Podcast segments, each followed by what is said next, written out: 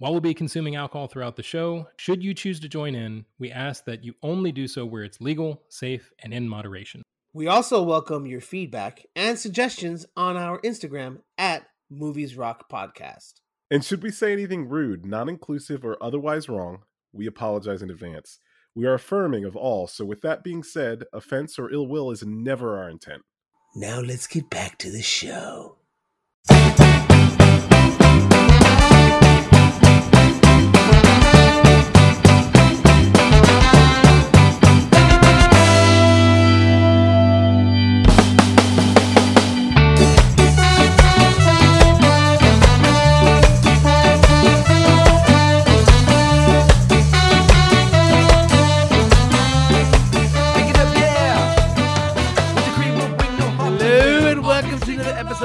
On the Rocks. This is I, Tomas, I and I, I and I Rastafari. Anyways, um, oh my god.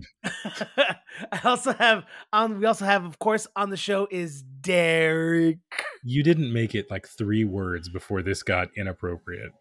Derek. Oh god. Yeah, I'm here. Hi. You could And dere- of course you, you could derelict my balls, Derek.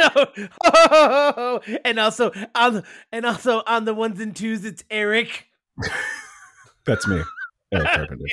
He definitely Anyways. does not have any turntables in front of him. And and you can go derelict my balls, Derek. You don't Yeah, You guys want to hear something you don't know these hysterical since we're on the topic? Do you know that What's up? my high school Letterman jacket had my last name and then in the little, you know, little nickname it said Derelique Nice. nice. nice. for that Nice. reason. My my fraternity nickname is actually my real name because nobody knew me as Tomas. They Oh, all knew me as they all knew me as Droopy. What? Droopy. So like What? on my frat- so on my fraternity they would do like the roll call Uh-huh. And like the attendance sheet and they would mark Tomas as absent and write in Droopy because they didn't know that was my real name.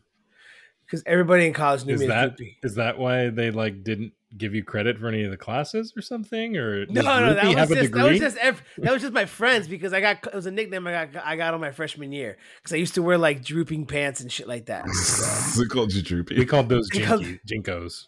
I didn't wear JNCOs. They were they were uh uh what's it called um Wait, were no, no, you guys are old. You It's were way Miss before Dickies. They were JNCOs. Dickies. No, no, I remember he, JNCOs. he was wearing yeah. Miss Me jeans. I was wearing I was I was wearing Dickies for lack of a better word. Anyways, all right. So as always, this is movies on the rocks. We're here to talk about shit. We're here to drink some shit, and we're here to be the shit. What? Anyways, um, what are we drinking today, fellas? Eric, why don't you go ahead and give us a start? I'm drinking an old classic, guys. Drinking an old root beer and vodka. Just classic. Nice. Boring. What kind of vodka? What kind of vodka? It was like cheap. It was like this cheap uh, vodka that was left at my-. It wasn't. No, it's even cheaper than that. It was like called Oh. Taaka. It was like left at my Oh, house from a, from a rager. Yeah, it's just Oh like, my God. I've I've seen taco. I've never drank it. no, it's it is it is. Listen, man, I don't I don't I don't really drink hard liquor, and I only really drink it on the show. And when I do, it's gonna be screwball or cheap vodka, one of the two. Then whatever's in there, whatever or gin. Whatever's there. I do drink good gin. That's not true. I do have good gin in there, but I like to. I don't. I like to keep that for special occasions. My gin and tonic. Nice, shit like that. Yeah, nice, my Moscow nice. mules. All that good stuff. All right, Derek, what are you drinking tonight? You guys, I mentioned before we started recording, I'm a little on the mend. I'm getting over some some uh just feeling like shit. And uh so I don't know what you guys, if you guys remember this old classic from college, but you crack Zima? open a Gatorade, you drink a little bit of it, Uh-huh. and you fill it back up with vodka. Oh, that's Oh, what you I know did. that. You're hydrating while you're dehydrating. Hydrating? Yeah. You're- Yes, yes. It's a perfect balance of nothing happening to you. We You we, know? we call we called that in, in college. We called that rocket fuel because literally, since uh, Gatorade goes directly into your bloodstream, it's like a super highway for alcohol right Yeah, into your bloodstream. You know, all of those old college remedies that we thought were Yes. actual science. This is another one of them. So that's where I'm at today. That Good what, work, what, what, man. did, what do they call that? What did they? What did you guys call it in college? That that like cooler full of just alcohol and fruit Um, Uh, punch bowl? and, alcohol. and Kool Aid. oh, oh, they called that's called something. It's called um, We called it Hunch Punch. Oh yeah, it's not Hunch Punch. We called it it's something different. It's Hunch Punch is the same thing. It was like Boom Boom Punch or something. What do they call it? Everybody calls it something like some Maybe it was some Hunch stupid Cheese. punch Hunch Cheese thing. or something. It's because it makes you want to, you know, hunch. Yeah, exactly. Yeah. You hunch over, and we had also called uh we had the Goldschlager. We had something that we called the Goldschlager. What, what a know, time. there's- Oh Back my god, what a time to be alive, Yeah, I bro! know, man. It's a long list of bad decisions are coming Yeah. back into memory. Yes, yes, exactly. Yeah. Oh my gosh! All right, well, I'm drinking tonight. I thought it's been a while since I've had it. I'm whipping out. I whipped out the Havana Club and Coke Zero. Get it, girl. Get it, girl. Somehow I'm not even surprised, but I'm not disappointed either. Yeah, no. Delicious. yeah, I mean it's it's we're classic here today, except Derek. Derek pulling Listen, coming we- out of left we are field. some classic bitches. Look, I if I gotta Yeah. go downhill, I'd like to slow the roll a little bit. All right. Shit. all right. So, um, if you got if you all listened to our last episode, we are we watched and we'll be discussing today the uh 80s uh drama called The Color Purple. Uh, but before we get into that, let's take it to the news desk. Take it to the news desk. What? What? What? What? He said, "Take it to the news desk."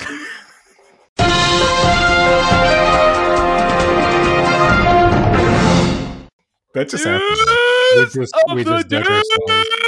Shut up, Derek. News of the day. Shut up, Derek. News of the day. don't ruin this. Derek. Don't ruin this for us. You're us. ruining the moment, Derek. we had a magical moment there where music was made and it was it was a it was a god moment where it's just an act of god where where two beautiful souls just align as We- one bro. and you just Where- you just you just like skated over that derek like magic didn't just happen It was like it was like shit. Spice Girls when two become one, dude. Yes it's exactly what happened that's actually the song that popped in my head when when when i two started become Yes. I need your love like I I'm so disappointed in loved both of you right now. All right. Well, anyway, so since we're at the news desk, let's uh let's talk about something that I saw yesterday. If you want, well, I think it's I think it's actually great.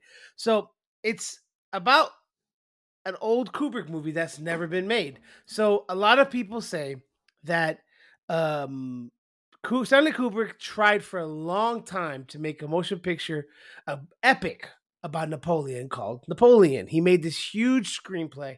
It was like I don't know five six hundred pages. It was supposed to be like a four to six hour epic movie about Yeah. Napoleon's life. Did you ever know about that, Eric? Uh, I did not. I did know that he was working on a couple of films, but when as you're telling me that, Tomas, and I'm going to let you continue in just a second here, I was thinking to myself, like, literally, what through my head was like, that would be the most beautiful, boring film ever made. That's literally what went through my head. Which Yep. is why, but he Yeah. he tried to make that movie, and the studios didn't want any part of it because it was just Yeah, way too expensive. Boring as shit. boring. So he made his most boring movie ever, Barry Barry, Lyndon. Lyndon, Yeah, yeah, because of it. Because they he had the money to do Barry Lyndon, but he couldn't do Napoleon as much. So Hmm. he decided to cut down the cost, and he made Barry Lyndon. Yep. Um. So, but that screenplay is still out there. Like his wife still has it. yeah. Um. So. Oh, real And- quick too, Tomas. The reason Uh-huh. why I figured why I said it would be the most boring, beautiful film I've ever seen is because Barry Lyndon is the most beautiful, boring movie I've ever seen. Very So true. That's, that's why. Yeah, Very that- true. It's, Spot on. it's it's so boring. It's riveting as boring. It's gorgeous, like all natural light, all candlelight, beautifully shot. God damn it! the lenses that they used. the- yeah. Oh, oh my god. beautiful, but Dude, it's we- the kind of as hell. movie that you want to Oh. put on on like one of those TVs that looks like a picture frame Yeah. Oh yeah. Oh yeah. Yeah. Oh And yeah. just mute it. And just mute it because there's Like- like you, you're gonna be just falling asleep. Yeah. In, it's in, in my mind, the, the the one the, the one shot that I always think of is a shot of him and um and Lady Lyndon on the bridge. yeah, beautiful, dude. There's a And lot they, of they're not even moving, shots. which is great. Yeah. Oh yeah. There's a lot of notable. Shots. Sorry, I didn't mean to cut you off at this. No, you're fine. You're fine. You're fine. So so he he so what's happening is now that and we all know that this is uh and this is apropos for the movie The Color Purple. So Steven Spielberg is very good friends with the Kubrick family. The Yeah. Kubrick Oh, yeah. estate. He's they're Uh-huh. very they're very close. He was always very tight with Stanley. Mhm. So he's actually they've given him permission. He's developing a seven part limited series for HBO based on the screenplay Oh, for Napoleon. for Napoleon. That's interesting. And that's okay. So the reason why too, this brings me Mm, to another idea. thing. No, it's not. It's not a bad No, idea. it's not. This brings We just talked about how me- boring it's going to be, and now they're going to make it into a No, TV Steven series that people don't make it- have to watch in one Steven- sitting. Steven Spielberg would make it less boring. So he's he doesn't make boring shit. So um what what uh, what made me think of it of of Spielberg too is because artificial intelligence was Mhm. originally supposed to be Kubrick, and Kubrick was Yes. actually trying to build a, a real robot. He wanted an actual robot to be Hmm. the kid. So he would never Osment. get to make it because Yeah. technology wasn't around yet. So you know Spielberg picked it up and finished it off for him. But I'm not shocked by that. I do know that Spielberg's close to that family. I think that it probably will not be a boring series. No. Um, uh, and I think that that's a good. I, I, I, you know, Spielberg. Listen, man, he's a he's he's he's a great filmmaker. he's a goat. yeah, He's, he's, not a goat. goat, He but he's a I goat. agree. He is in the he is in the goat conversation. Uh, whether we like it, I'm not. He's not even close to my fil- favorite filmmaker, but I recognize. I recognize real. Recognize okay, game. the dude I- is good. The guy's you, good. rec- you okay? recognize game. Game Yeah, recognizes game, dude. he knows what he's like. He's incredible. So I mean, yeah. you you're, I know your favorite filmmaker is is PTA and and David Fincher. Those are like your Yep, top two him. guys. Yep, uh-huh. And those two absolutely adore Steven Spielberg. I Dude, mean, it's hard not to like. It's hard not to to appreciate to. him. I mean, think about all the filmmakers. Like Quentin Tarantino probably fucking loves Oh, Steven he. Spielberg. Oh You know, no. like, so I, I've been listening to his podcast, Video Archives. Have Uh-huh. you listened to this? mm-mm, mm-mm. Okay, so I'm I'm already gonna let you guys know that's my top shelf. So Okay, sweet. Well, I'm gonna have to check. It it is out. a great podcast. Each podcast episode is literally it's called Video Archives Podcast with Quentin Tarantino and Roger Avary, Mhm. and they Oh, he's both back. Wait, he's boys with Roger Avary again? yeah, he's boys with Roger Avary. So they're doing this Oh, wow. podcast together Okay. because that was the name of the video store they both worked at. Yeah, they were. They had a falling out years ago. I'm surprised. I remember They're, back. They're boys again. Good for them. they're They- boys they- again. Yeah, so so mend. th- they've been doing this show, and it's a great show. Some Uh-huh. of the movies that have been showing up on the uh, for us and on that thing, Derek, is that are movies that they've talked about on the show that you're I'm sure you look like, what the fuck is this? you know, like they're movies that they've talked about on the show. So I'm like, ah, straight. So I've been adding them Mm-hmm. That's cool. But No, yeah. but anyways, um, but yeah, so like, but but so they're gonna make this movie, and it's probably gonna be, you know, it's a seven part series, and that's what he wants to do. It's gonna be like in the vein of like, you know, Pacific and Band Yeah. of Brothers, where he's gonna have, he's gonna, they're gonna change it to Yeah. not be as Kubricky, but I'm if- sure they'll the way he does things, he'll probably direct the first episode and it'll be have Yeah. Kubrick elements because that's the way it works. And if you look at like the other series that he's done, like the ones you just named, they're all pretty. They're pretty good. I don't. I don't think Yeah. I've seen a Steven Spielberg series that I was like, oh, this is shit. I don't think I've seen one. You know. Neither so, have I. And they're all war based. So I mean, Napoleon. I guess it makes sense. You know. I mean, he, he can he can direct and, and he can direct action sequences, all that stuff. So yeah. But we can get into how he directs in the in the movie since he directed Yeah. We'll the talk color about purple. that when we get there. We'll talk about that. But um, but what what uh what news do you guys have? I've got one. Okay, Oh, let's go. Thank God. Quite possibly the biggest news that we've had mm, in the last month, let's say.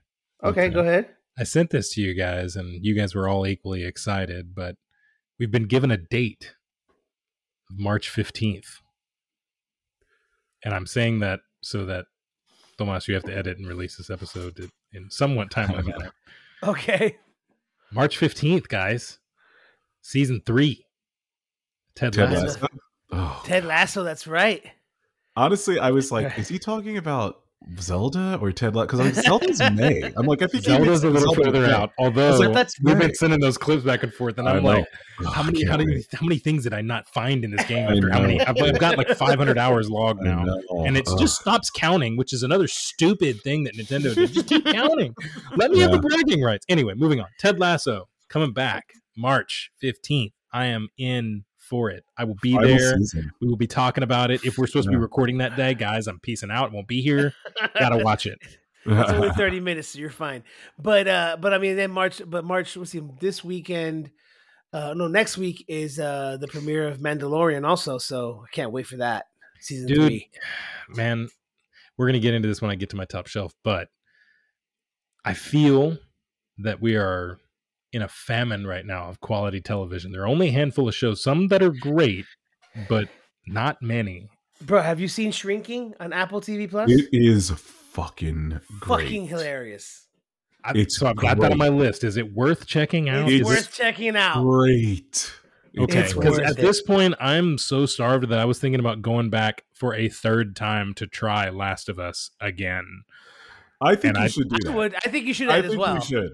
Third I time? God, Here- Just keep going Derek, through can it. you do me a favor? Can you do this? I know this is going to be tough. It might be just tough. force myself to watch the whole thing. Yeah, no, no, no, no. Just watch. only, what, force, seven force episodes in? yourself. Force yourself to watch three episodes. The first three. Just force yourself to watch the first three. All Halfway through, I think ten minutes into the second episode, you'll be bought in. Just give it time.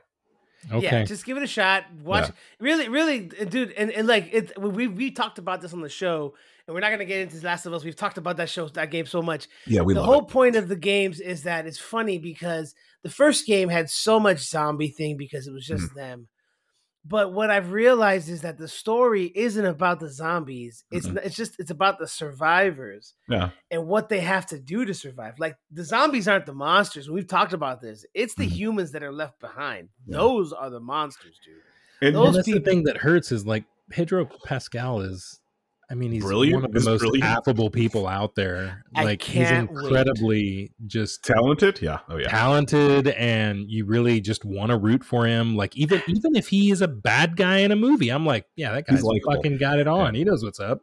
Like, I can't know? wait. I can't wait till they till they get to Last of Us Part Two. So he, here's the- Wait. I know, I know. So here's the thing that's interesting. So Tomas, as as a player of the game as well, me and you both loved that game. Um, you can relate to this, but um, I I do notice like in the game, the first Last of Us, it was it was mostly about the zombies and the people. Yes. and then the second one is when it's like, yo, zombies ain't shit. yeah, zombies don't yeah. mean nothing. No, zombies no, no. no more. And, and then you have the threat of zombies, and then the bigger threat, which is other humans. They've done a really good job of making humans the big threat. The big this, threat. Because they really are. Even in the first one, they are too. We just didn't really Yes. get the story till the second one. So I think that they're doing a really, really good job with that. And Derek, I, I that's why, man, I, I really think you should give it another shot. I know it's tough; it's not your game, but give it another. Like it would be great because I think this might be one storyline or one series like this that you might end up finding yourself liking, and you may even want to play the game. Yeah, dude. It's just Mm, there are things there are things about it that it's just it's more of the the, the human aspect. Like Mhm. this last episode, I didn't. Well, sorry, I didn't see the one this past week because I was in Mardi Gras. But the week before, Oh, the I'm one that came caught out before the one that I haven't seen it yet. The one that came out before the Super Bowl, bro. Those last five minutes, those last 10, 15 minutes of the episode, unreal, bro. They're really- unreal. They're really killing it. Like they're doing like so. I I you really can't go wrong when you have when you have a, a video game like that. Which honestly, too, the, for people out there that have not played the video game, if you're a gamer and you've oh, you haven't experienced The Last of Us, do it. And this is someone I'm not a heavy gamer. I'm like a light gamer, but I like really good stories. Like I'm a big Zelda guy, as you guys have we've talked about. mhm, mhm. But Last of Us just has this. I like. I think I've told you guys this. I think I said this to you guys. I was playing the game quickly to get to the cutscenes. yes, That's how much I was so invested in the story. all right, all right. Hold on. Let's rewind here. Um, I agree with most of what you just said, but I, I want to I want to caveat one thing that I think you might agree with Okay. this this uh, adjustment here, right? Last of Us, I think, is a, a a widely popular game for specifically what you said for that story. Yeah. it's it is a game that you play just for the storyline and really not for much more, and and that speaks quite a lot for the quality of the story Yeah, that's that being means told, yeah, right? A big statement. Yeah. Zelda is not that game. Uh-uh. Zelda is a game that you play because the playability is that Yeah. fucking good, and Yeah. and the Yeah. Easter eggs and all the other shit and all Yeah. those. it- It's it's two different genres of game, not for the Well, I wasn't RPG them. aspect, right? I, I wasn't comparing them. I think I was just saying I get obsessed with games. Sorry, they're not the same game. If that's That's that's what I wanted to clarify because like Last of Us, I've never even played it, and that's all I know about Yeah. it is that the story of that game is the reason why it is incredible and why Oh. people Yes. keep wanting to go back to it and why people are even hyped over the TV show in the first Ah, place because of the sure. story and why, Yeah. frankly, it makes uh, for a diamond in the rough when it comes to uh, something that's adaptable into television. Yeah. Or, or realistically, they could have fucking done a Mhm. movie, but there's probably Mm. more money in television for this anyway. I don't, I don't it, it, it's just like God of War. I don't think a movie would translate well for this because it's just there's too much. There's too much going on, too See, much character development. Here's the thing. my Here's the thing. For for for God of War, Unless I view that multiple. Multiple I view movies. I view God of War and, and God of War is another one of those games that uh, I, I think probably is another game I love, another series I love. Yeah. so let's let let me let me try and this is me painting a picture that uh I, from what I have heard, not what I have seen firsthand. Last of Us is all story, good gameplay, but most story. God of War is a whole lot of story, primarily story, but a little bit more gameplay that is enjoyable there.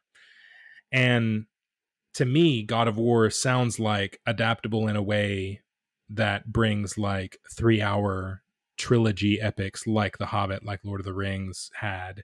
And that would be an appropriate treatment in my mind for something like God of War, because if there's that much lore, which we know that there is, I mean, especially with the the, the backlog where they pulled this story from, right? It all makes sense that this could be a perfect fit for something like a three hour long trilogy epic would type have to be. scenario yeah, they would. It have, would but, have to but be. Last of Us, in my my mind, if you're trying to break this up into like Last of Us one, two, and I think three, right?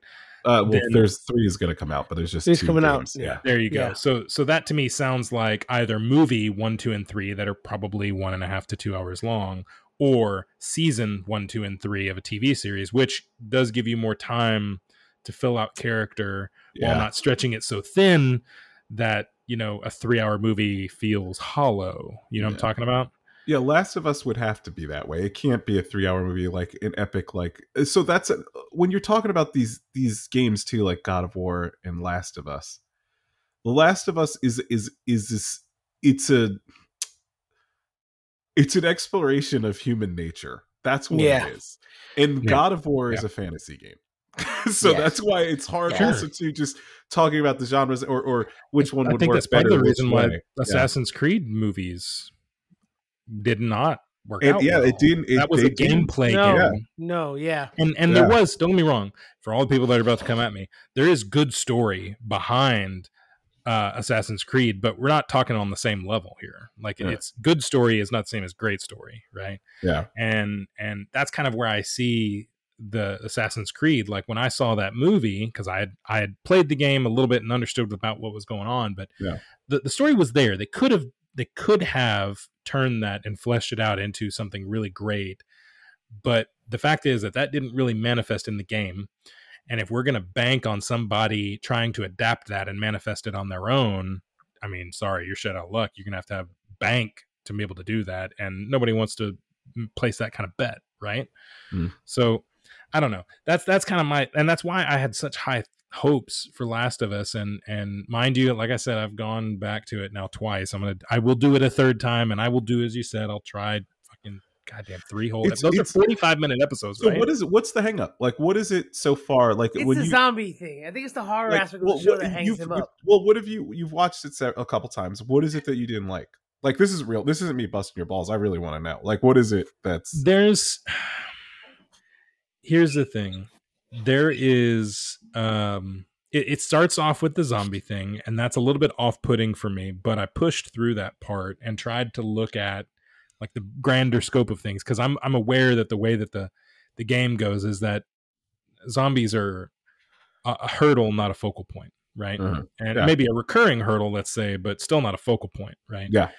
um this is not resident evil let's say right Yeah. No. No. No. No. Not even close. Yeah. um and and so you know I i started watching i was like god this is i don't like it it's just like every other zombie movie and then you know i got past that point and i started watching more about uh i, I think at the end of i don't remember where the first episode ends is it just after i'm going to spoil this for anybody who's listening is it just after that Spoiler police alert. officer gets shot and they're trying to cross the border yes. is that the first Yes. episode Very soon after that. Yes. I don't remember Yeah. because I think it's very soon after. That. I don't remember because I've watched it seven episodes ago. But yes, very soon after that. Yeah, and, and, it's just and what it's that right there. painted for me was zombies in this series are creepy, gory, violence induce, inducing, and uh, a little bit, you know, in some of like the shock and all kind of way, a little bit of thriller aspects in there, right? Uh-huh. You're quiet, just watching the sequence, and then pow, you know, something happens and it Yeah, shakes you. Yeah, a little bit. Not kind of stuff. too. There's not a lot of that, but yeah. There's not a lot, really. Really, so so the thing is, is that in in the show they don't really show the zombies honestly a lot. Yeah, Like, they're very, maybe very seldom see them. Yeah, Yeah, you Well, that's very what I mean. They're they're really Which a I love. hurdle, not a not a focal point, right? They're Yeah. they're Exactly. not they're not a. It's hard to say that it's not pivotal to the story because it is, but it's not Of in course, the way yeah. that you would think, right?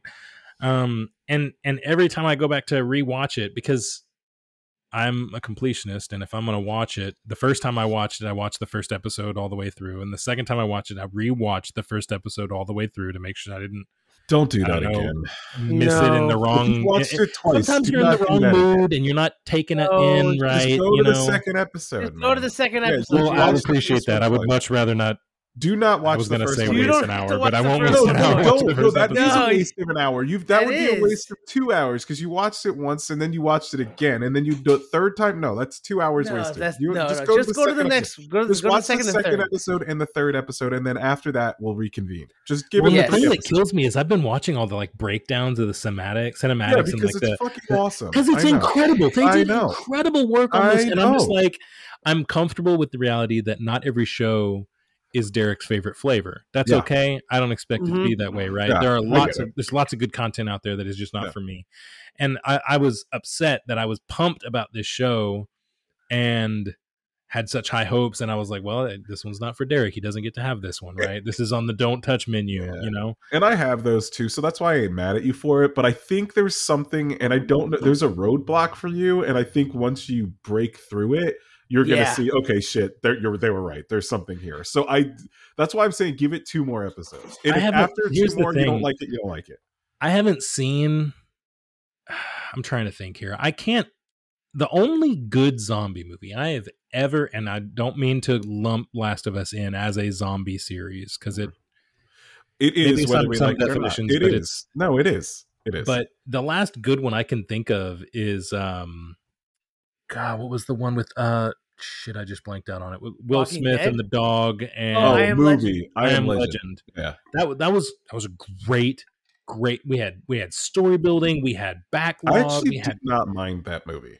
it was Yeah. pretty good, I, right? That seems like a movie that I would hate, and I didn't mind it. Yeah, I No, like yeah. it. and, and that's and i'm sure that there are other good ones i don't mean to say that there's only one right but that's the only one that comes to mind and i think about like any other zombie movie and it has all been focused on the immediate danger of zombies are coming they're going to kill you there is no escape you got to figure it out like you don't have Yeah. resources you're on your own there's no infrastructure technology's broken like I, i've heard this story a billion times and i'm i was i'm mm, You know, he's hopes, right so- there, Derek. You're right there. This is a story that's been told a million times. Okay, and like that's the um, and that's a part of me that's why I'm not mad at you for not like. Usually, I'd be like yelling at you at this point about something that I love and that you don't like it or you for some reason you don't. But it's true. The story's been told a hundred times, but there is something magical about this one. So give it three. Yeah. episodes. yeah Give it, Okay. give it some time. Give it All some right. time. all right All I, right. I will say this, especially in the vein of the topic that we're on. I will go back and visit it the same way that I did Ted Lasso, that I was inherently wrong about. See, give it a shot. See? That's I. Give I it a will, I shot, will do it. I will Yeah. do it. Give it a shot. All right. So, um, another thing that's come out since we've been since we've been out is uh that um Hogwarts Legacy was Oh, released. people are lo- losing their shit about it. I heard. Like they think Yeah, it's great. for a lot of reasons. It's it's okay. So I bought the game. I've never. lie. Yeah, I, I didn't get it. I don't. Tell me. I bought the game. I mean, I was I'm a, I'm a big Harry Potter fan. I love Harry Potter. I love the whole aspect of. it. I read all the books and everything. Now there was a lot of heat because of her trans comments, and I understand. But it's one of those things. Of course, you have to decide: do you want to separate the art from the artist? But it's more because she really has no input in this game. This game is based on the world that she created. She has no input on this game. Hmm, Uh, None listen, whatsoever. Can we can we talk about something real quick here? yeah, I let's feel go like that. I feel I feel like you're you're apologizing for something that you. I'm don't not need to apologizing for anything. Or Well, you're uh, defe- well- you're already defending Look, yourself. look, look. No, you what don't I'm, need what I'm, to. It's a no, game. no, no, I get it. Yeah. I get it. No, I get it. But what I'm saying is that people Eric, were I love like, that your head is right before- where mine is at. yeah. yeah. but but what, what, I, what I'm talking about is not really apologizing. It's that I want to make people aware that you know a lot of people before the game came out were saying, "Oh, we're not going to buy it," and there was like literally a review block from a lot of websites about the game. They weren't going to review it. They weren't going to talk about it because of what she was talking about or how she what she said. So they were like doing this whole thing about it. And so what I was concerned with when I was like, "Oh man, about the game," anyways. But what I was concerned was like for the people who like the created the game, you know, like the programmers, the people who spent like years of their life on this game, and the game was possibly gonna go to shit. And I was like, I felt bad for those people, but luckily that didn't happen. It's like fucking the most. It's like the best selling game yeah, of the people, year so far. People love it. They're losing yeah, shit it's, over it. Yeah. the game is not. I'll tell you right now, the story of the game is not crazy. Like it's not hard. It's not Yeah. deep. It's not. That's I mean, kind of not- that's kind of what I've been hearing about it so far. but it's a fun fucking game to play. That sounds a fun lot game. like That's what I of the keep. Wild. That's what I keep hearing. Like Yeah, I remember, it's- I was like, the game's a, a good time. It is Yeah. a lot like Breath of the Wild because it's such a cool open world because you can Mhm. do whatever you need to do. The mechanics are very simple, just like Zelda. You don't need a lot of work. Like thirty minutes into the game, you know what you know everything you need to do. Am I gonna have to download this shit? You son of a bitch! This, I don't this know. sounds a whole lot like the same the same uh, praise that we heard about um, one of the latest Pokemon games, because people have been a lot of people from from my generation grew up playing this little side scroller game that was really not truly a side scroller. I shouldn't say that, but very shallow quality game because it was from that era. And suddenly, like they realized, oh, hey, we've got all this technology. We could make it like a total open world game the same like they did with like when they realized oh we've got all these mechanics we could do this with zelda and now they're doing it with like oh we could do the same thing with harry potter there's Yeah. so much potential there people are just Mm. hungry they're foaming at the mouth for it Yeah, and, and you, you you can do a lot of different things. You do all these side quests, these trials, all these different things to get like money and galleons and all this shit. And like it's it's it's a fun game. I enjoy it tremendously. So Good. Yeah. I, I'm just saying that like and like right now, supposedly mean- right now it's it's it's uh in the la- it's sold sold it's already like got more sales on it than Elden Rings had the last year. Well, I mean, that's cool. I mean, I love that you love it. You're a bigot for buying it, but I still. You know. oh my god Just kidding.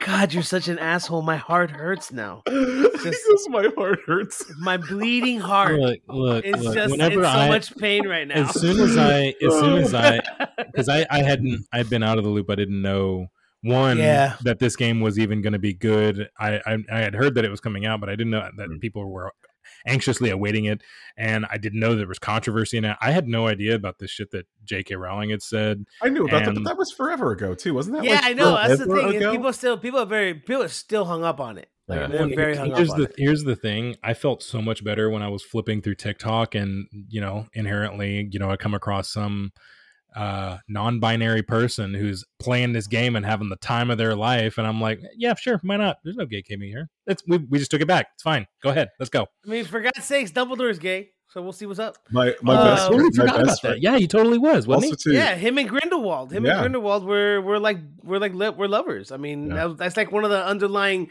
tensions in the story. just take Yeah, it back. yeah, yeah, That's yeah. what I'm talking about, man. That's take all I'm it saying, back. dude. Take Yeah. take it back, Derek. Uh No, no, no. They it back. took no. They took it back. They Oh, they- took the they took it Potter back. Yeah, they that's took what it I meant. They They took took- that yeah, back. it's okay. Yeah.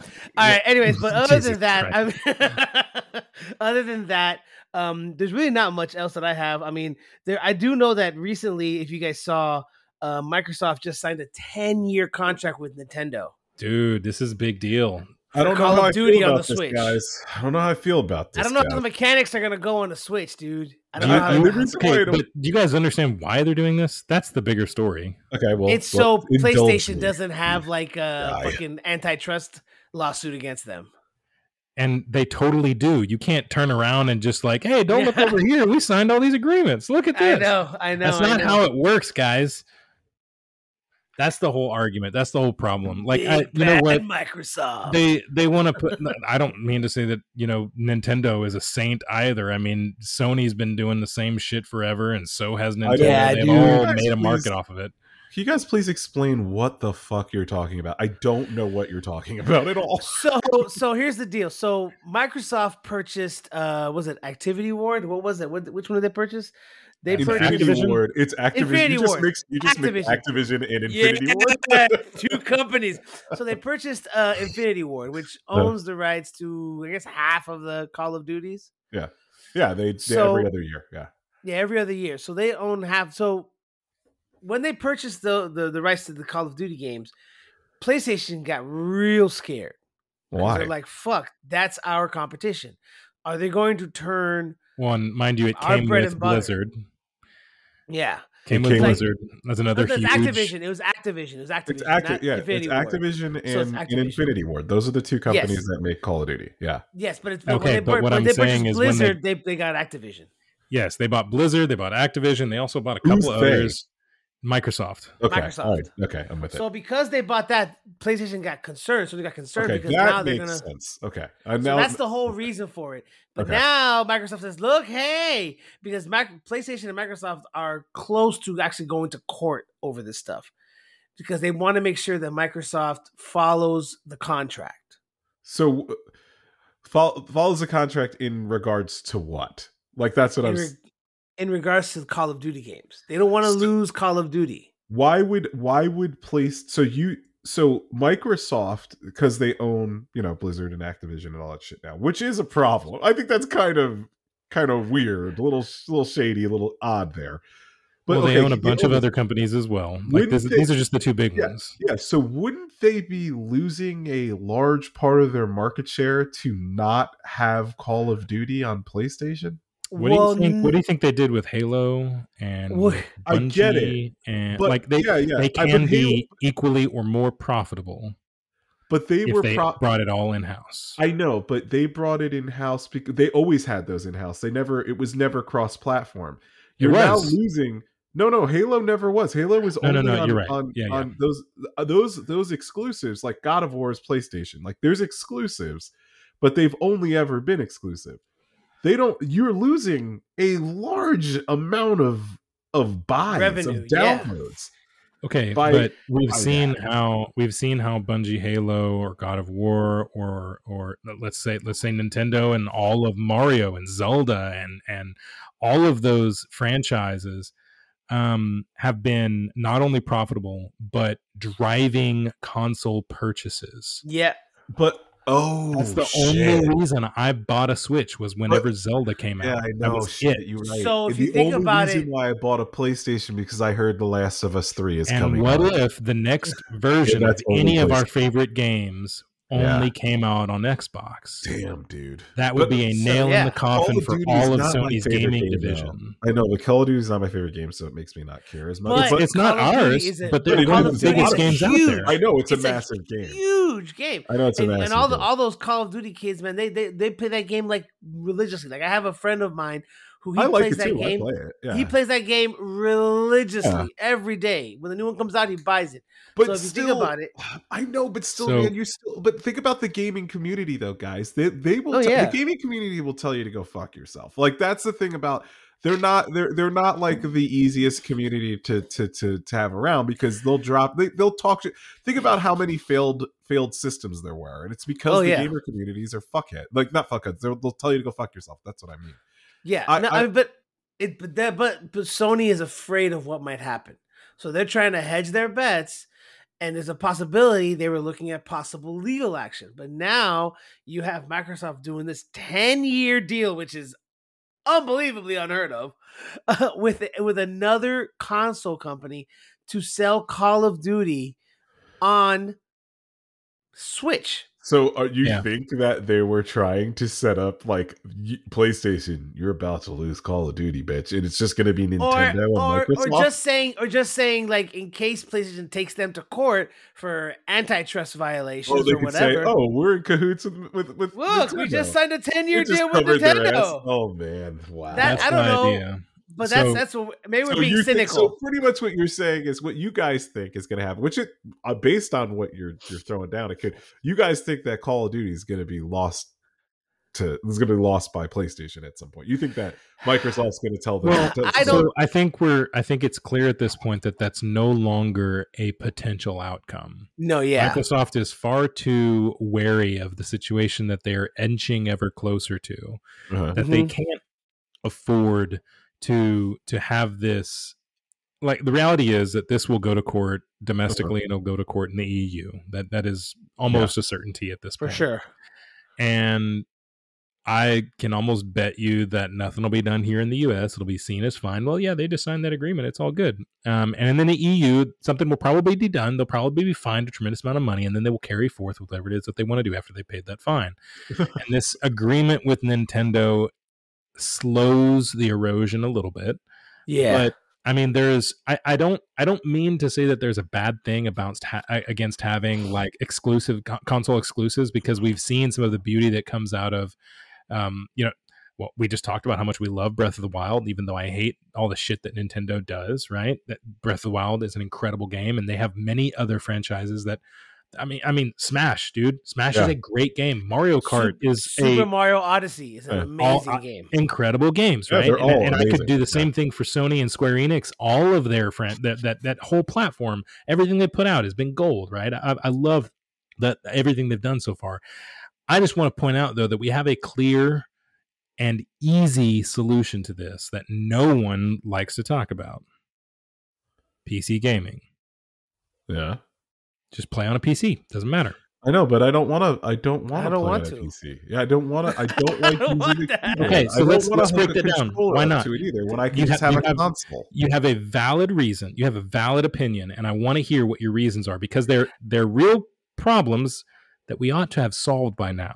Honestly, I don't it's want to play on the inconvenient PC for my screen. because It's inconvenient to do the updates. I got to go and plug it in, and it's not compatible with the TV. I can't have a controller and a keyboard at a good range. All of these are valuable arguments that we have the technology to fucking solve. This is an explicit show, so everybody's good with this, right? We could solve this. We have the technology. What is happening today with both of you? this This guy's apologizing for being a bigot. He It's the he Gatorade wasn't. punch. And Okay, then you're It's the Gatorade punch. apologizing for cursing. What? Anywho, what I'm, We can solve going, this. I'm going home. What- I don't want to do this anymore. You guys are being. what we're saying, well, what we're saying is that, like, honestly, I don't want to fucking play on a PC. I just, I just don't. don't. I'd rather Yeah, play on I a console. don't. Okay, but a let me console, let me just yeah. let me paint one thing that you probably haven't thought of so far. Okay. Nerd. I bought a game. I bought a game uh, that they don't make anymore on console. You can't play it on PS4 or five anymore. I love this game. It's Uh-huh. a great game. What game? Can't get it anymore. That's fine. It's called Split Second. It was a great game. Check it out. Also, I mean, it goes the same for many of my other games. My, my old Final Fantasy games, those are all work the same way. The cool thing is that when you buy something for PC, it just keeps working forever, basically. Most of the time, they just adapt it. And the cool thing is that through things like NVIDIA GeForce and Steam libraries and Epic Games, you can just carry those libraries to many other console, many other uh, PCs, whether it be a handheld PC or a home PC or your mobile laptop or whatever. You just carry your games around with you and you pick up where you left off all the time. I'm no longer chained to a TV. I don't want to play on my console on on my handheld. I don't want to. I've that's the never point, you don't have to. Switch. I I don't have, have to. I have played the Switch maybe twice outside of that cradle. I want it on it a nice to have the option though? I mean, it's It's cool It's to like have choosing. option. Like I exclusively Yeah, want to a only be able to do this Which in one why- place forever. Which, is That's why we like way to switch. wanna. Which is where we like to switch console. Yeah. And and look, we have things like the Steam Deck that you can carry around and play your PC games anywhere you want. But I can't play Mario on Steam Deck. Well, you can, but let's not go there. I was not saying. I'm sure you probably can. Probably some, somebody made some ROM. You like 64 emulators? They're out there, bud. Someone figured that out. Yeah. but yeah, so that's that's basically that's, that's basically what I got as far as news that's fit to print. Yeah, man. We went But on yeah. a tangent. We didn't even talk Yeah. about movies. I don't think. Yeah, Good no, stuff. no, we did it, we did it, we did it. I it. like so that. you guys up for a little break now? I For am. Tinkletown. Gotta go Dear to God, Tinkertown. yes, please. Yeah. okay. All right. Well, we'll be back. We'll see. Go see man about a dog. Check the dew off the lily. We'll see you in a bit. Peace.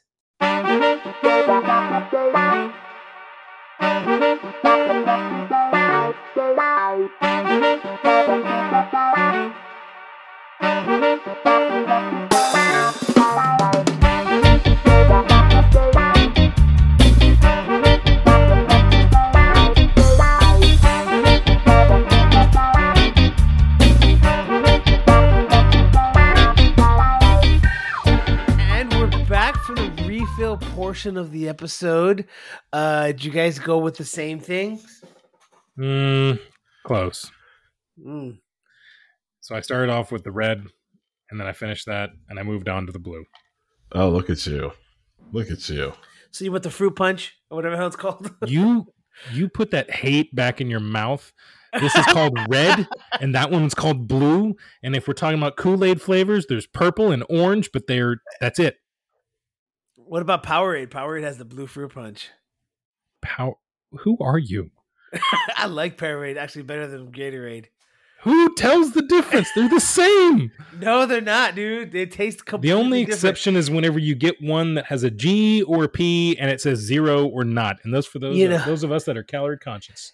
Gatorade tastes like like it's sweat off the crack of a linebacker's stop it. ass. Stop it. What? Stop it. We don't need this.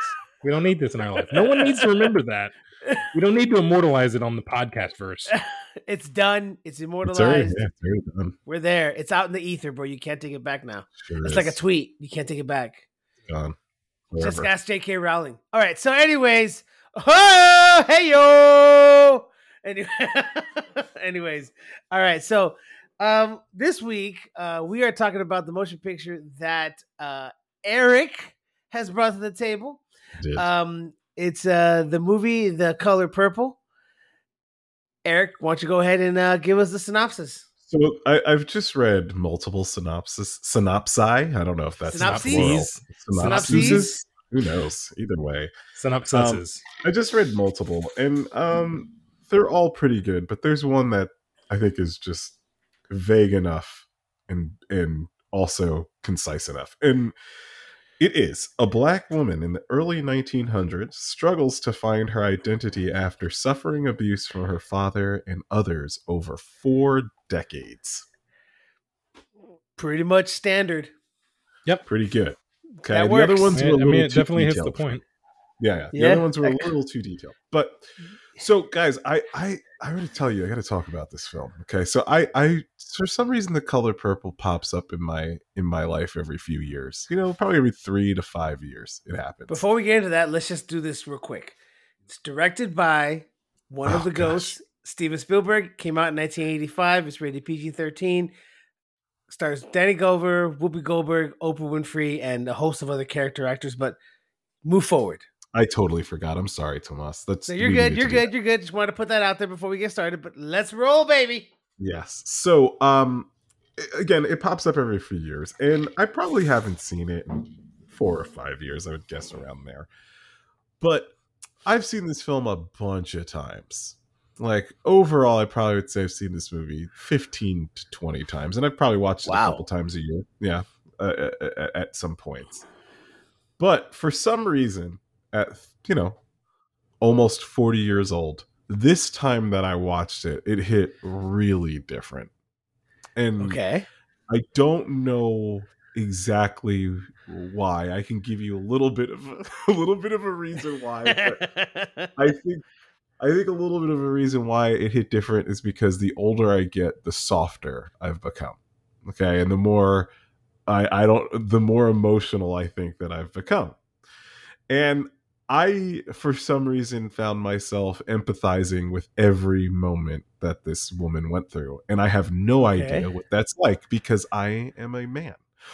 so but I was just feeling wild amounts of empathy throughout this whole entire film for this main character. Um, there's also moments in the film that really hit me hard because it deals with uh, certain parts of racial issues. Which, if you notice, this film is not too, too. There's not a lot of that in there. It's there. no, It's it's, there though.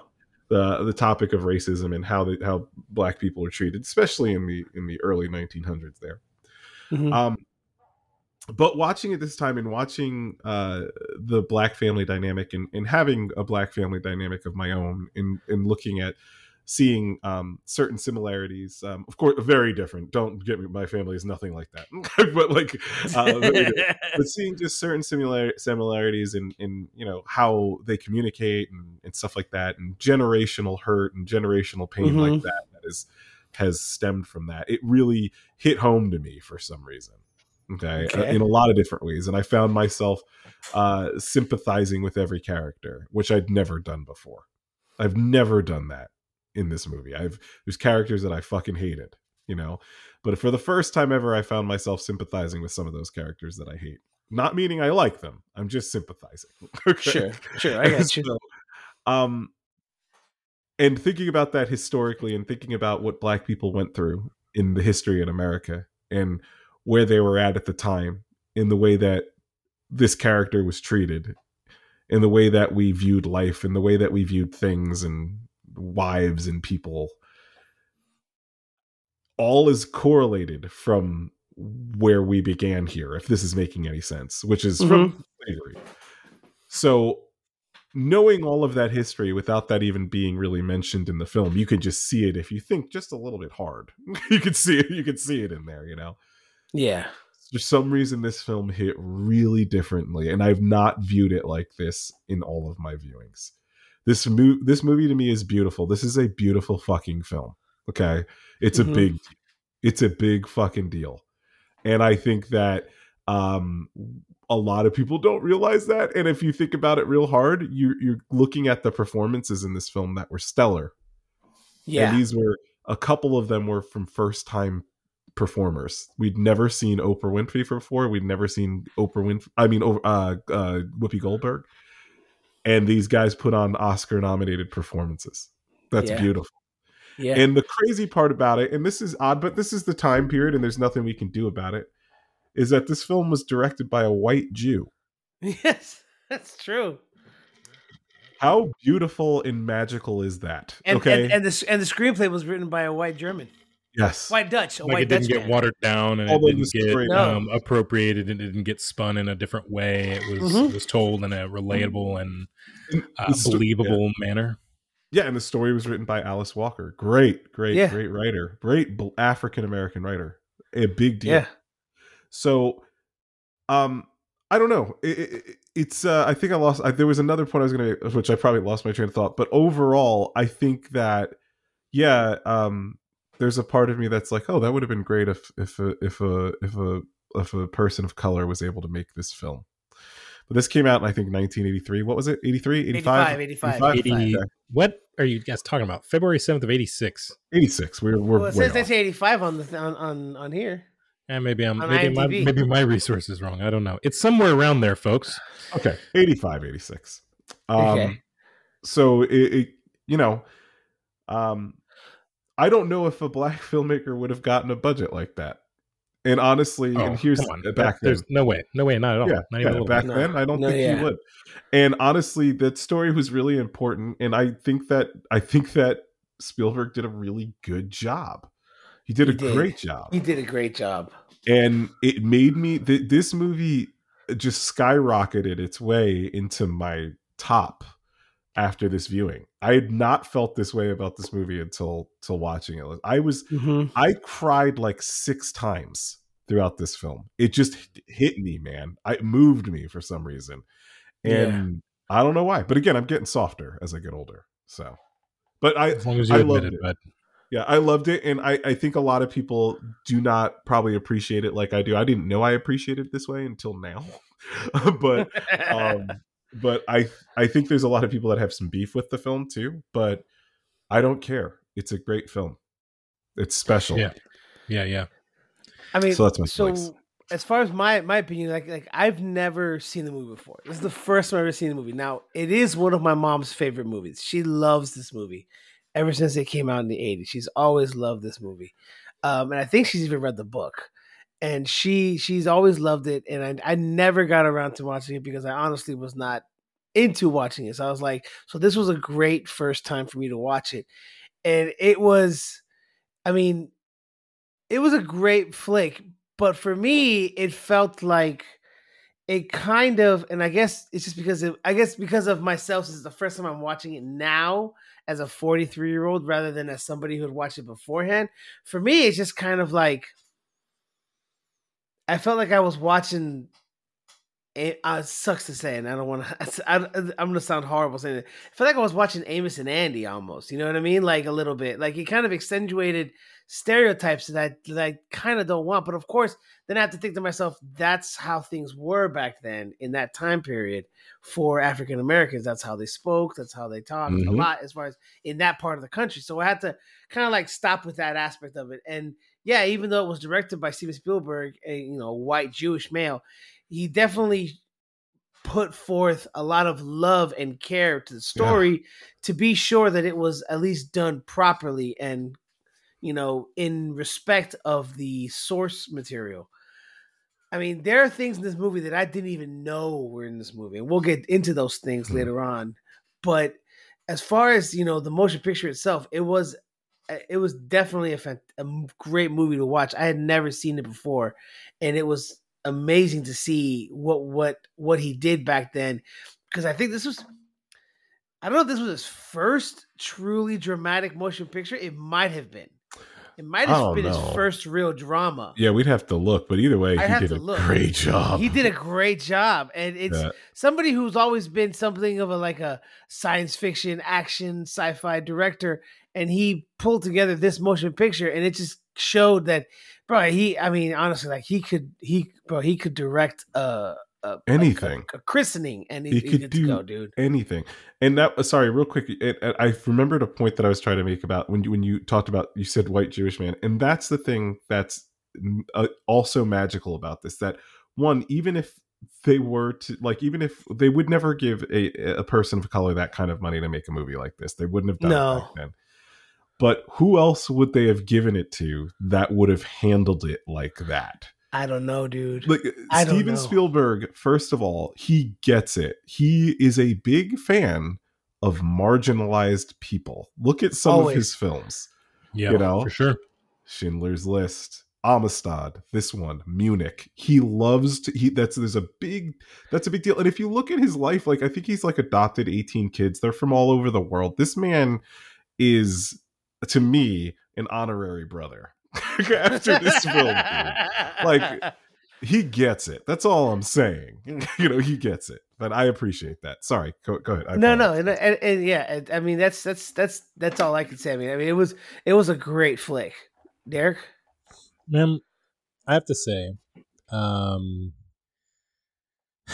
I have not, I haven't gone out of my way to avoid this film, um, but I didn't really have much interest in seeing it because uh, based on you know you know passing conversations and you know maybe reading a blurb here and there, I had kind of surmised at this point. I guess I had I had it in my mind that oh, the color purple is basically Twelve Years a Slave or Django Unchained or you know some sort of you know telling a story of of a slave on a plantation of some sort. That's what I mm-hmm. had in my mind going yeah. into this film.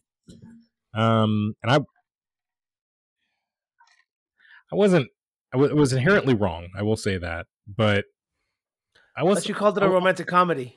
Uh, well, I was joking. Okay, I was joking when I sent that text. He did, which was really disrespectful and hurt me. Yes, yes. So. I, I, was, I was hoping that you guys would pick up on that. Maybe I had watched the wrong film or something. I thought you had seen Fried Green Tomatoes, like I was about to. So. Oh, I did for a second. I'm like, did he watch Fried Green Tomatoes? No, is that a rom com? I was like, no, it's not. no, but it has comedic elements. I went, I went for the least appropriate genre title whenever I said that. you should have just anyway. said porn. Uh, no, that wouldn't even been funny. That would, okay, anyway, moving on. Um, and and having watched this movie, it, it has you know, I guess some similarities you could draw connections to, but it was a very different story than what I was expecting. Mm. Um, and I think my, f- I know that we're not quite to conclusions, but my favorite part about this movie was how they took the time to clearly demonstrate you know the world that these people were living in and you get to see all sides of the humanity right from the worst to the most beautiful and happy times that these people could have shared and mm-hmm. it made it feel all that much more real like you got to really see what these folks could find joy in amongst yeah. all of the shit they were enduring mm-hmm. the the the moments that they could for a moment forget and and savor you know the, the life that they, they they had you know and and maybe it was with people that you didn't like maybe it was with an ex that it didn't work out with maybe it was with you know family that didn't respect you but you could still find joy in those few little moments. And it just made it all the much that all that much more real. And i i think we've talked about in the past how you know sometimes um a great story and well, a great movie is composed of many, many things, and part of that is a story that fleshes out, you know, character dynamics and and their background and, and their motives and their their ambitions and the things that they struggle with. But it also shows them in every light so that you can empathize with these people as fleshed out people not characters Mm. right and and you got to see like i mean gosh the way that Celie just rode through all of that. Like she just Yeah. and and there were moments where you you could understand where her head was you know the opening sequences with her and her father and her her sister right? Mm. and and you you start to understand because they give you a little bit of voiceover which in this film was done really artfully. I didn't feel like it was heavy handed at all. It didn't feel like it was a lazy Yeah. storytelling mechanism at all. It it was at, eloquently placed and it helped me understand maybe some things that perhaps in the time in the era back in the 80s it wasn't appropriate to put on screen things that we might see today in a rated r film right? But um it still felt as though i'd seen it. It felt as though i'd experienced it. They were telling that story from such a human perspective that it really fleshed out these people instead of it just being characters on a screen who were reading lines you know um, and it happens over and over again i mean yeah i'm i am if it's not clear not a black person and You're uh, not black. look you know what we're friends and all but it's not appropriate okay God. I thought you Um, were black. but but um you know there there were things that i could relate to and empathize with you know i keep seeing um how every person was the product of their generation before them. Mm, yeah. right? You see danny glover's character who the most of the movie you absolutely hate but you know around maybe halfway you start seeing ah, he's he's not just a dick you know he's he's got another side to him. He's got there's more to this. He's not he's not a, a one-dimensional character right? He, he's actually a person right that fills in with the rest of these characters that are in here as as people. And then at the end of the movie you start seeing oh well i mean you saw how his dad was. You see how he is. You see how his kid turned out. Mhm. and you see this multi-generational uh transcendence of of you know uh, the product of each generation The before sins them. of our fathers. Yeah. Yeah. exactly yeah, yeah, exactly. exactly. and and you know i empathize that with that because i think like many other people you get to a certain age and you start thinking you know like oh why did why did my parents do this why did my grandparents do this why did they think this way why did they like this thing and you start seeing it's, it's not it's not entirely their fault it's the product of the generation behind them and i don't mean to say that that's an excuse but you start understanding the reasoning behind how things got where they were Exactly. and this this was when i saw that i was like shit i totally i mean i still don't like him he's still an asshole but oh yeah. Yeah, I you get it. Oh, I get it. like Yeah. like you, you start understanding the the the why behind how it got there you know yeah. and um it it really made for this to be a truly enjoyable and um I don't know what the word is. What's the word whenever it just kind of pulls you in? Immersing film, right? Really, I- yeah. I, I can't say that I felt like I was there or that I was going through it with them or anything like that because it'd be absurd. But you know, you really start um, wanting to to see, wanting to understand, wanting to soak in every nuance of emotion between all of these incredible performances that we got because I mean, it was really well done. It was really well done. Yeah. Mm, I know, I hope I didn't Isn't just yammer on for too long there. No, but no, just- I know, of course, my dude. initial thoughts. You know, No, I'm glad No, you no. it. You, you also something that was done masterfully in this that that I think is good to mention is that you you said something. You were talking about the generations between uh, Mister's dad. So I think it was Albert Senior, Albert Junior, and then Harpo. Okay, Yeah. Yeah. we didn't get any literal like visual represent representation of Mister's life before when we met him, but they completely developed his character just by bringing in his dad. in That like is five seconds. Masterful. Because just a you see- handful of lines, right? Just a handful of yeah, lines. because the minute, we, Masterful. the minute we saw Mister's dad, we realized that this guy is essentially just a coward. That he's a coward because all he wants to do is impress his father, and he can't do that. And to do that, he wants he thinks that oh, I should be like my dad. Mhm. While really, if you think about it, And Of Harpo three- falls in the same trap. oh no, no, no, and but hold and on a second. dad fell in the same trap with his father. But That's- here's the thing. Here's the one thing is that even though Harpo is kind of an idiot, basically, to a Mhm. certain degree, Sure. and Yeah. he tries to be like his father, he is probably of the three.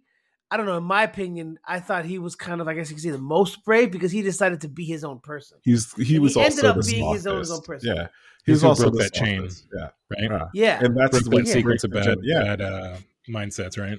You got to break that generation. That's what that whole Kendrick Lamar album's about. Breaking those Mhm. generational curses, you know. So For yeah, real. Let's not even go Yeah, into dude. that because that is Yeah, a I know. great poll, and I, I know. Yeah. We man, can't I do can't go I into that. I know. Yeah. I know. We got to We stay. can't. With It it. We deserves its own time, bro. episode. Oh no! have its it's- we could we just have an episode about Mr. Morale in the Big. You could do it. And, You could do oh, it. I'd be down. I'd be down. Let's I do would it. love to do that. It doesn't have to be movies on the rocks. We're gonna change it. I would love to do that. Anyway, so Media on the rocks. Yeah. but but yeah so like there's that thing and i mean i mean there's there's there's there's different parts of the story like the one thing that i was like i was like wow because you know the color purple they're always it always has this stigma not stigma it has this representation in my mind as like the aspect of the deep south and of african americans living during the early 1900s and and you know Jim Crow wasn't there yet, but it was basically there. It was just, you know, it was like Jim Crow was starting to gain traction, and you know, you know, the re- reparations were kind of slowing down a little bit. Um, so, so what what what I was like the first ten minutes was that. and You you mind we going into the movie yet or no? no, no, no, no, I'm ready. We're ready. Yeah, let's All right, do cool, it. cool. So let's talk about that beginning scene where she's playing in. They're playing in the, uh, and, and it's going to be a lot of callbacks, but throughout throughout this episode, guys. So if you haven't seen the movie, it's been out since 85, Yeah. uh, 85, 86. And Spoiler alert now. spoiler Go- alert, yes. Yeah, go get go go get a clue if It's you haven't older watched than this. I Exactly. am.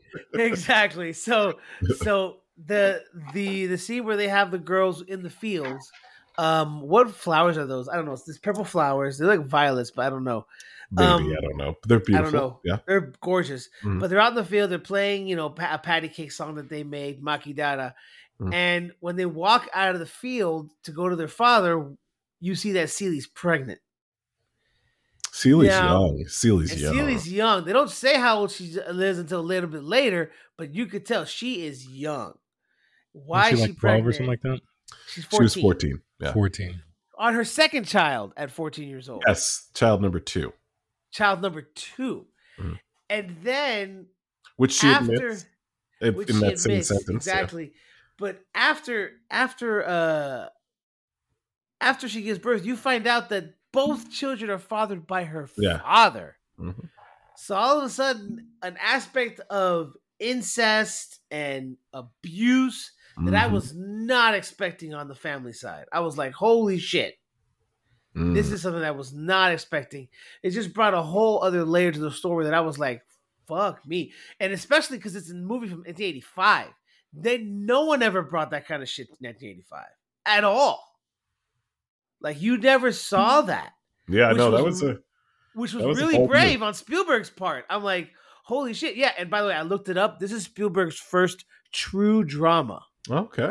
All right. Wow. Well done. Okay, so because before this he did E.T. in 1941, which E.T. had dramatic elements, but it's an adventure, family, sci-fi movie. Yeah, it's not, I different. wouldn't really consider that like it's different. This. Yeah, it's got yeah. heartfelt stuff in it, but it's not really a hundred percent drama by the by the definition of the word, and that's what this is. This was his first drama, and and in any case, so you see the the the the the, the him the dad taking away the baby. Then you find out that he took the baby away. She was asleep before. The mom knew about it, so she was mad, and she ended up dying. Oh, dude! I mean, there was just so much happening in the first twenty seconds worth, twenty minutes Yeah, worth of don't this is- exposition. This- It was insane. I was there's like, a "Holy shit!" story in that first like three minutes. That For real. you a picture for a really shitty life. No, no, Yeah. I'm not done yet, guys. Here it comes. It's still coming. Oh wait, no, And it it's goes about for to get two worse. and a half hours. Yeah, yeah, yeah, yeah. By the way, the- oh, oh let, let me go tell you, my dad also remarried. Okay, uh, let me go. Let me also tell my dad literally sold me off Uh-huh. because he didn't want to. He, he didn't want to give up my sister because he hadn't had he hadn't gotten with my sister at that point, which is another part of it. And oh, the relationship between her and her sister. So Celie is our our protagonist. protagonist played by and and wonderfully sister- portrayed by oh my oh so well no one could have done it like that so which at this point she's just a in the world. comedian. yeah i know and and that's all she was and and, and spielberg was like had that knew he was like oh this is this is this is magic i know this is the right one no one's ever seen these people before No, dude. her oprah you put up your main character someone who no one's ever seen except in comedy crazy Or, or, or on a, or on a, a talk show. like just just crazy dude you know like but It's anyway nuts. um It's nuts. yeah they killed it Well, but uh well, it turns out it was brilliance, but yes sure. it was it was pure brilliance i lost my train of thought where were we headed man you got me on that we were talking about that. we were talking about the whole like aspects of the dad and incest. Painting and a shitty things. story at the beginning. Yeah. oh yeah he just did it so well in 22 seconds Dude. Like, all of the story And it was all downhill Let- from there, guys. yeah dude, and and Celie and oh oh sorry I, I remember where we're at. So Okay, Celie, Celie and um, protagonist is Celie, and Okay. her and and her sister Nettie. They're the best friends, and Nettie is the only one who has ever loved Celie. Truly loved her, like deeply loved her, yes. Like that's their sisters. They absolutely love each other. Um, and uh, that's what I just wanted to point out before you uh, you we, go any further because that's an important part before we. That is very important. it. Yeah, it's very important. But yeah, no, I mean, I, I don't want to like. I always fucking take over the show, so I don't want to do that. So you guys need to really stop and talk about. But but I, I just wanted to say one thing, and I, I know there's going to be a lot of different things that we're going to talk about this part of the movie. But technically, I don't. I, I mean, I know people have mentioned it, but I just want to keep mentioning it. Steven Spielberg, in my opinion, is the master of blocking. In regards to like like like the way they block scenes.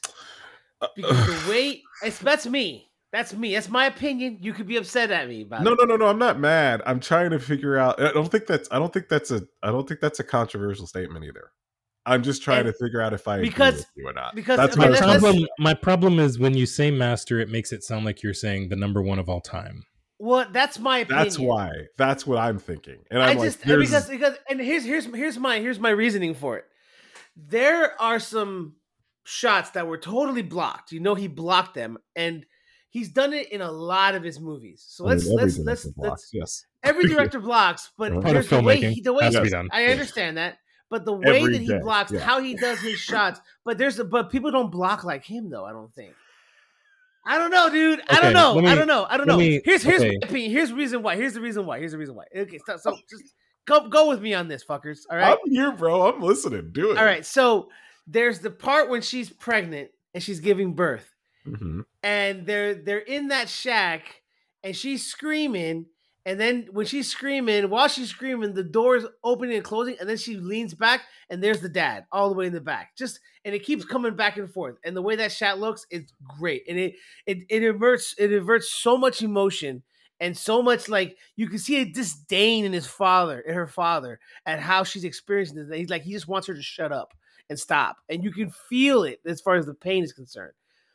If you want to think of another movie where I think the blocking is amazing, is how he does the shot of like every scene that you see the guy with the keychains in ET.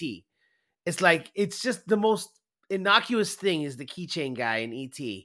But every shot that he shows up in, it's like Can he you shows give a up and better? right give there. me something more that way. Like you're, that's the most ambiguous, like the most like random shot of all Well, time. hold on. another- Before- Here's another- Before, Here's another one, here's before we another do that, before we do that, I don't think you're, hold on. Here's another one. saying Here's another one. blocking, Here's and I don't another think we're you're saying I'm the sorry. right thing. I'm So sorry. Maybe. I'm not saying maybe I'm not saying Yeah. the right thing, but That's why I'm trying maybe to it's, understand. maybe what maybe you're okay saying. maybe Yeah. it's it's the way the way the i'm saying I- i've i've heard the blocking with the way he blocks characters on the scene the way that also okay well let's just say this for me i love the way he has like certain shot selection where he's got like people in the foreground, in the background, people that you know just emotion just from a simple act of just one piece of, of shooting. Like one scene that I liked in this in this thing was when um was when Nettie showed up to the house and you see her and Celie holding hands, right? And then Mister comes out, and the minute she says, "Oh, Celie's can Celie stay with us?" all of a sudden, like Mister moves and blocks you block Celie. Like Celie's no Okay, longer in the picture. That that that is a block. That is a block. Yeah. Moving from Okay, one so- place to another, that's blocking. But So, the other yeah, things so- you said were not. so that's what I Well- was like, Derek, go ahead. well, that's because that's because dying in- in- because he's moving. He's okay. Uh, maybe I'm maybe I'm, I'm describing it wrong, but it's just in my mind. That's just I think that's what Spielberg Spielberg is. Yeah. He's just I think he's the master of that. Yeah. The, Before the I dig this hole to bury you in Tomas, um, You couldn't do that, dude, with a fucking bulldozer. But go ahead. Eric, I'm, I'm going to go to you as my uh, Mr. Fact Check Thesaurus for film, Sure. since you're I'll- high I'll try and my best. educated, sir. Um, define for me blocking, please. So blocking would be what a director does when they block a, a scene is the movement of the characters within the scene. So if me, you, and Derek are in a shot and we're sitting at a table, and at one point in the conversation, I have to get up from the table, go get a glass of, go get a, a, a, a can get coffee. I don't know, a cup of coffee, and then come back and sit down. That movement from me getting up and going to get that coffee and coming back, that's a block. That's a movement. That's you Okay. block. yeah. Um, so that's that's what I believed blocking to be. So I appreciate you confirming before I dig myself a grave here. yeah, no problem. Um, Spielberg, I, I I think we can all agree is one of the great directors of uh, probably if we say one of the great directors, probably of all time, right? Um, among you know a handful of other great directors that we've talked about in the past, right? Mhm. Yay! Uh, I think it's debatable for a lot of people whether or not Wes Anderson is in that list. I I Mm, personally like him, but he's probably not on the same level as you know folks like Spielberg. I also think That that, um, blocks, by the way. directors. that Do what? motherfucker does look that like motherfucker blocks, by the way. Well, and, and that's where I'm headed. And that's where a I'm headed. too Hold a little too much. A little Let me too get much. there. Let me get there. You're stealing the punchline. Sorry, Okay. sorry, sorry. um, in the same way that it could be debatable that Wes Anderson perhaps is not one of the greatest directors of all time in the same uh, level of those of like Scorsese or or you know uh, Spielberg. Um, I think it could equally be said that you know folks like um, uh, George Lucas don't don't really fall into that category. Good Mm. good directors, maybe even great directors, but not greatest of all time kind of list, right? Um, when I think about blocking, if we're talking about just blocking as like a superpower strength, like that's you can't fail doing this, then Wes Anderson is that person. That's that's who you, that's who you mean to say is probably one of the greatest blockers of all time. Because when we talk about blocking, that's basically all he does, right? He's got he's got good stories and comedic timing and so forth, but that's that's his thing. Is blocking. That's how that's why his films sell, right?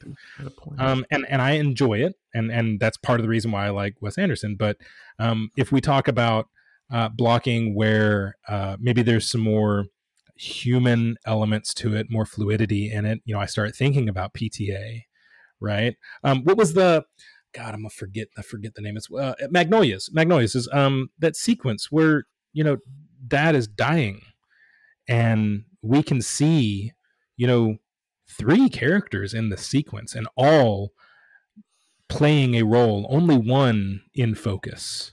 yeah. That to me sounds like impeccable brilliant blocking in addition to many other things happening to make that sequence so much better and and that's kind of what i hear you saying when you talk about that sequence where um Celie is is delivering as we're kind of Mhm. flowing back and forth making points between these characters letting us know not only where they are in the room you know because that's kind of a besides the point kind of thing it's it's what they're doing in that room what emotions they're giving off in that room for the the focal point of what's occurring in that moment.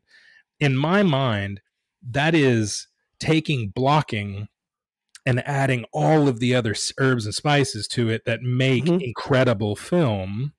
And that's that's part of the reason why you know somebody like Spielberg was probably um, has done so many so many great films over the years, and some of them are, I think, Uh, undeniably have been money grabs to some extent, right? But others have been great films, and and many have been, and and and that's why that's why when I say this, like there were great moments of blocking in this, but I, I don't.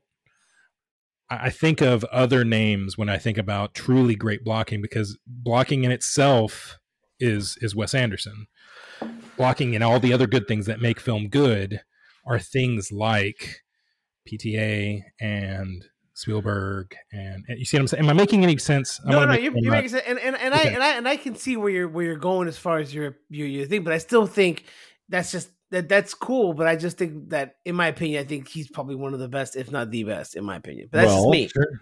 I mean, I I think sure, that that is a purely yeah, it is completely. That's an opinion. It's an opinion. Yeah, it's subjective. It's it's. I mean, it's subjective. That's just my opinion. You guys may not agree. I'm yeah, just letting you know that's my opinion. Yeah, yeah. Well, that's why. That's why. I mean, no matter how much like, I, I disagree, you're not wrong. Yeah, yeah. yeah no, no, like no. like there's right? there's like there's a scene that he has in um, God, what is it in Close Encounters? Oh God, too at, much vodka. Sorry.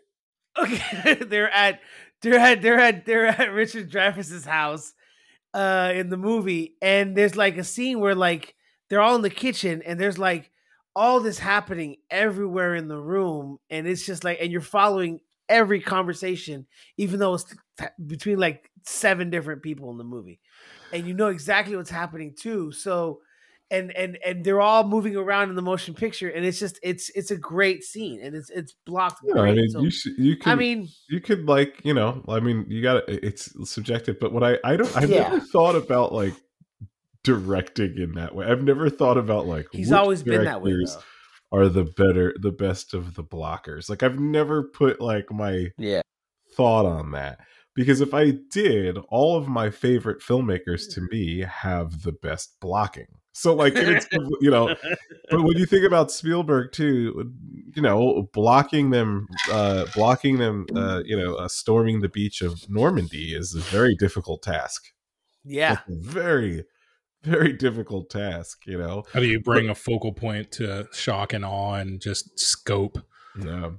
Or, but you got to think about this too, like uh, PTA doing a four minute uh choreographed uh, one oneer one shotter you know where you just have 9000 things going on in the background and 900 people involved. What like scorsese?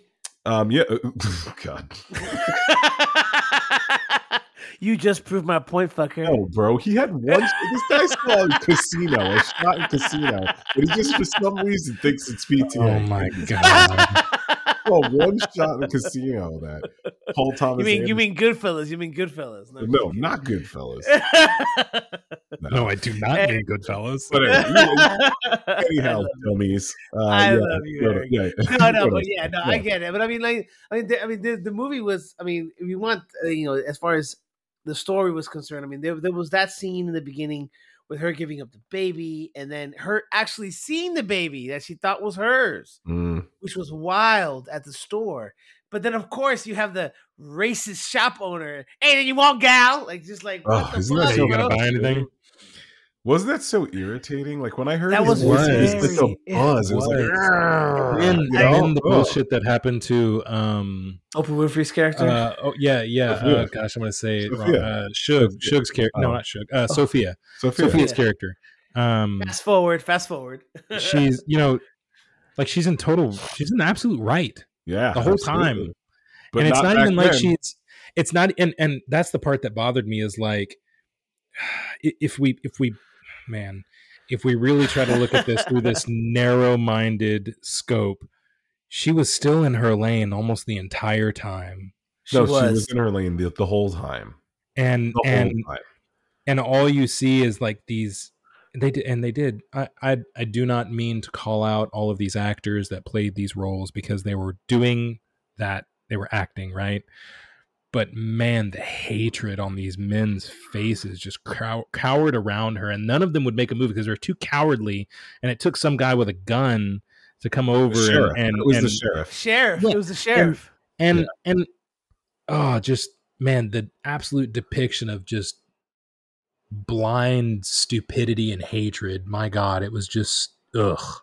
No, here, here, the- so the, the okay, so let's talk. We're gonna jump around, ladies and gentlemen. Yeah, we we always, always do. do. Yeah. We always do. So let's talk about that scene. All right. So we got the scene where Sophia's there, and the mayor's wife shows up to talk to her, and talks about her how her kids are so clean and beautiful, and so she asks her right out the gate and says, "You want to come and be my maid?" Now she could have just said, "No, thank you, ma'am," but she said, but because Sophia is the way she is, she's like, Sophia is a hell feminist. no. Take shit show for Sophia- nobody. feminist. Sophia She's a is you know what Sophia is. She's she is a she is a standard like U.S. American woman right now.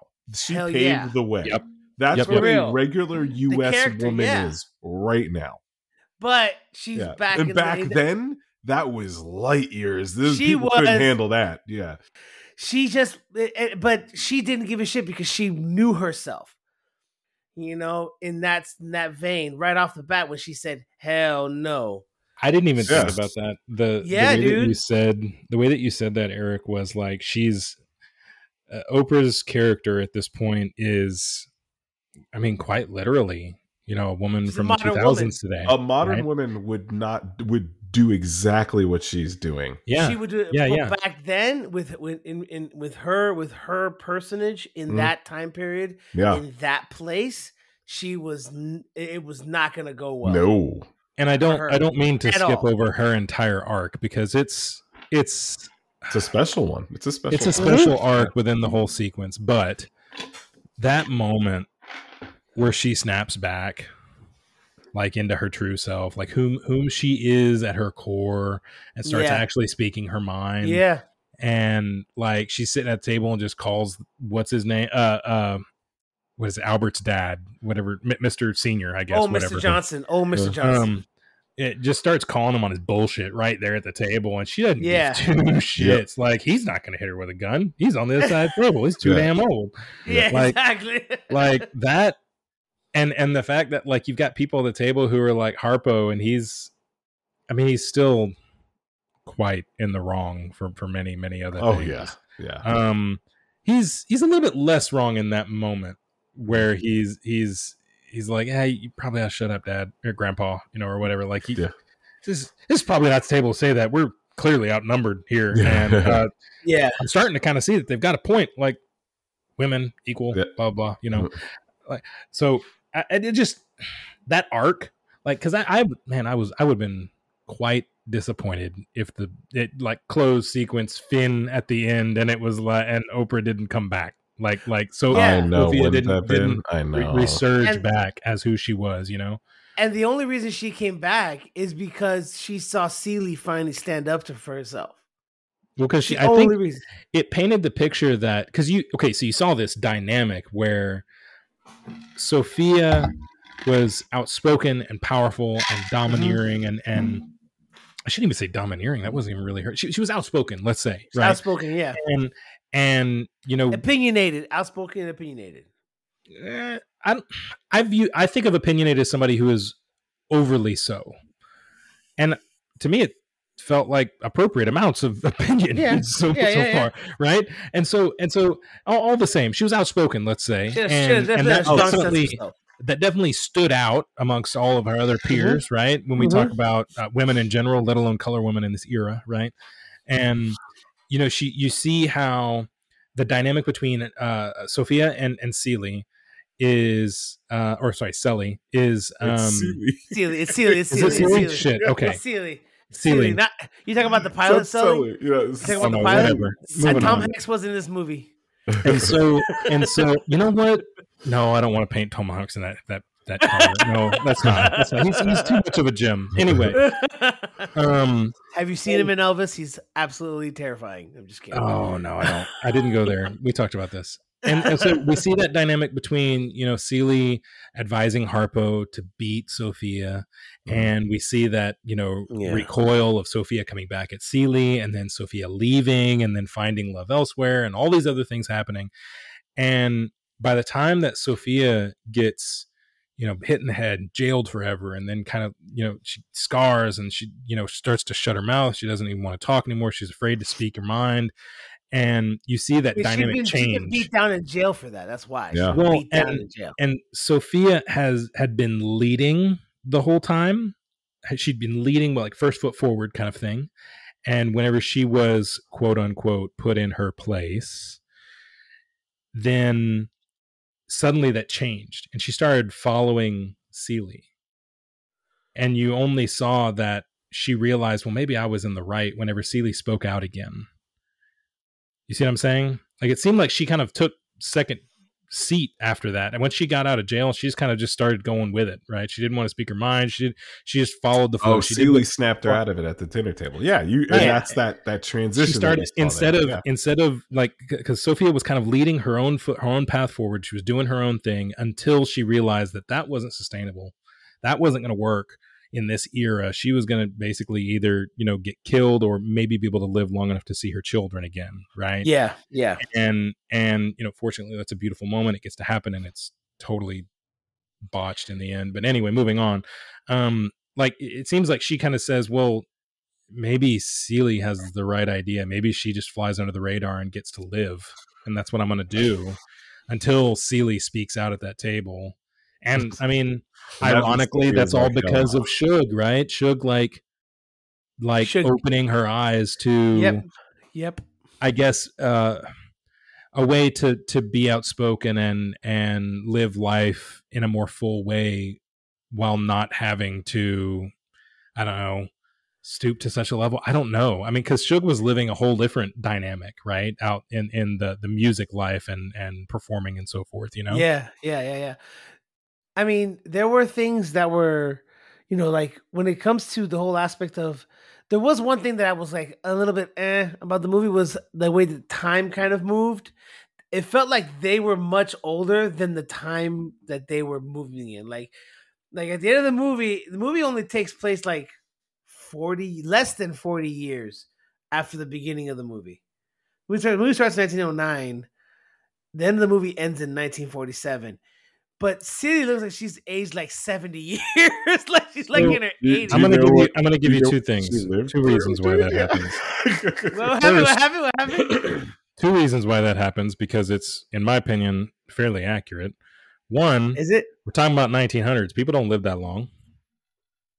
And second, Okay. Okay. people don't live like this even less. For very long. True. Okay. I wanted to be sure. That was I was like I thought that was the case in my mind, but I was like I was like, was I was I looking at it wrong? I was like, I think it's because of the harsh life that they would lead. But I'm just like, okay. All right. But no, but I mean, they didn't have about- any prominent like white characters, but if they did, I'm sure that they would have aged very gracefully. Yeah, it's true. But but the the one thing that I did like about this movie, and I thought was like, wow, this is really cool. The one aspect that I was like, something you don't see a lot in movies, and and I don't know if maybe because it was just it could have been done like that in the time period, how in certain cases, is that the Johnsons, if you think about it, they were somewhat of a wealthy family. Yeah, because they had a lot of land. yeah. For for for for In the Georgia, black, 'cause in the in black Georgia. Yeah, in the black community in Georgia, they were wealthy and they had houses. That's pretty.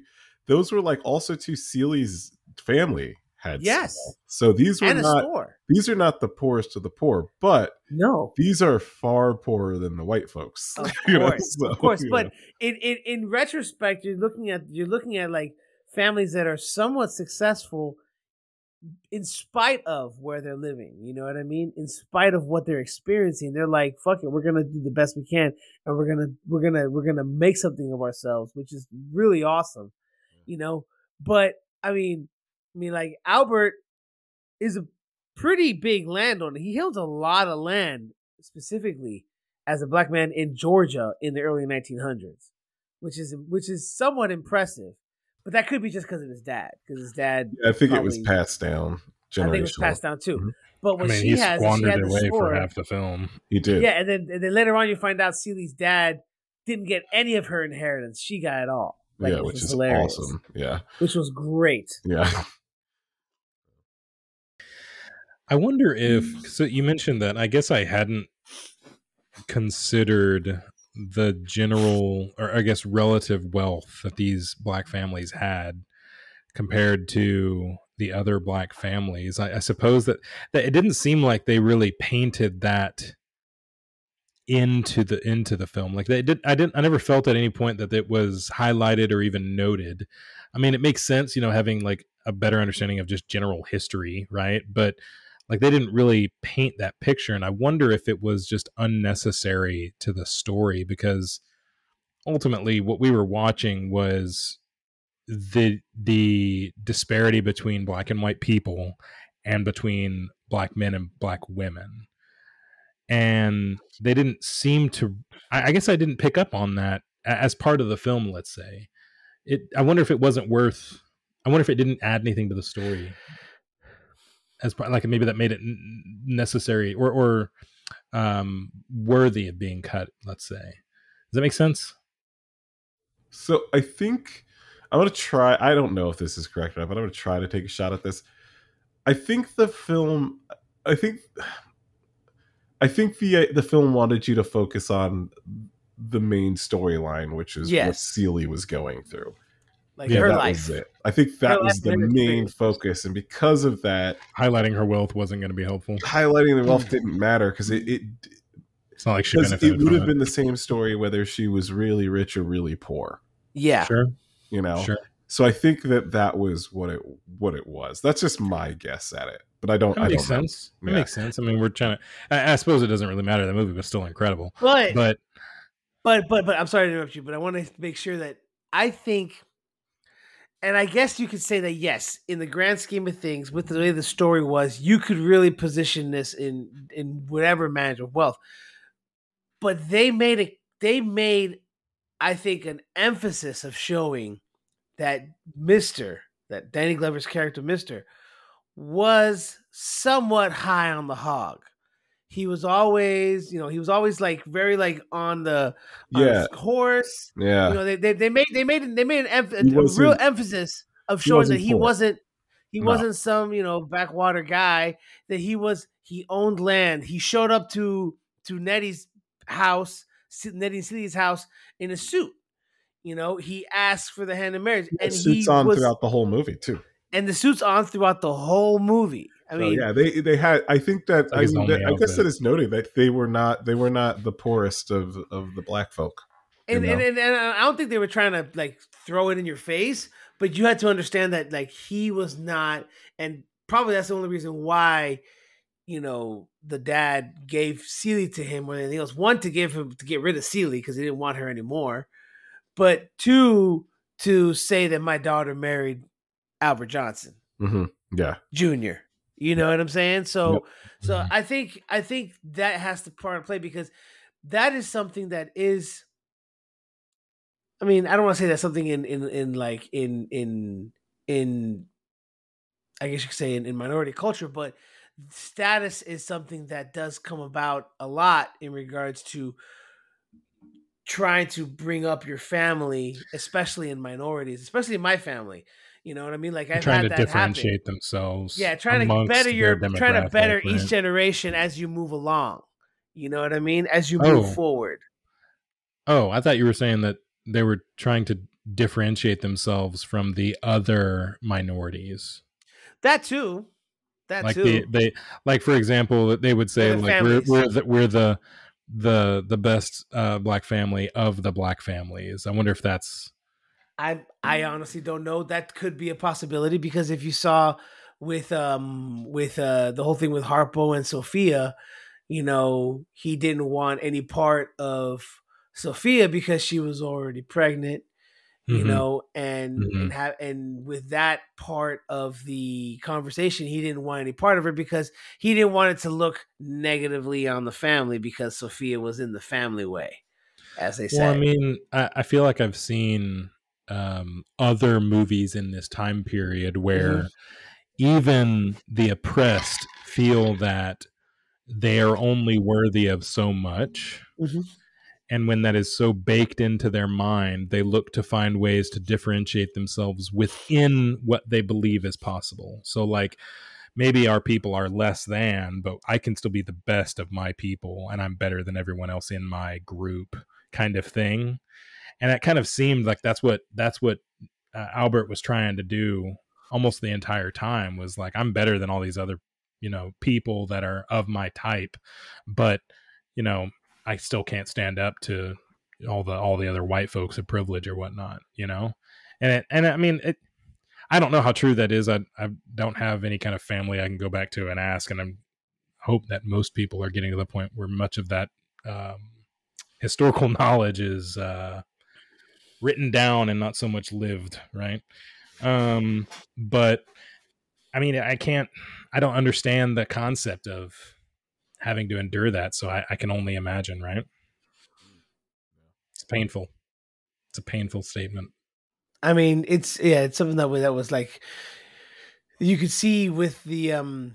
So one of the funnier scenes, but it was still something that was kind of like in your face about was the aspect of when Sofia came home and she was at you know came home for Christmas and she went inside to see her family and her children that she hadn't seen in years.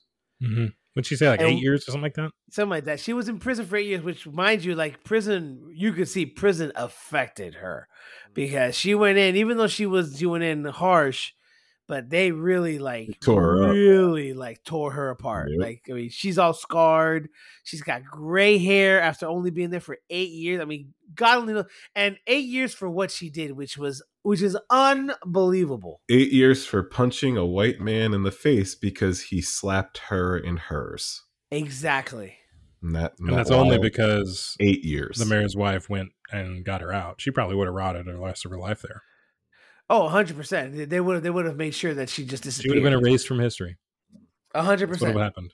And so when they got to her her house, her family's house for Christmas, that whole scene with the car, yeah, it was funny, but then which is I thought which was great on Steven Spielberg's uh, case is that he it turned funny to very like like wild. Like you got like you got a sense of that like she had this whole thing thought that because she was messing up, they were gonna attack her.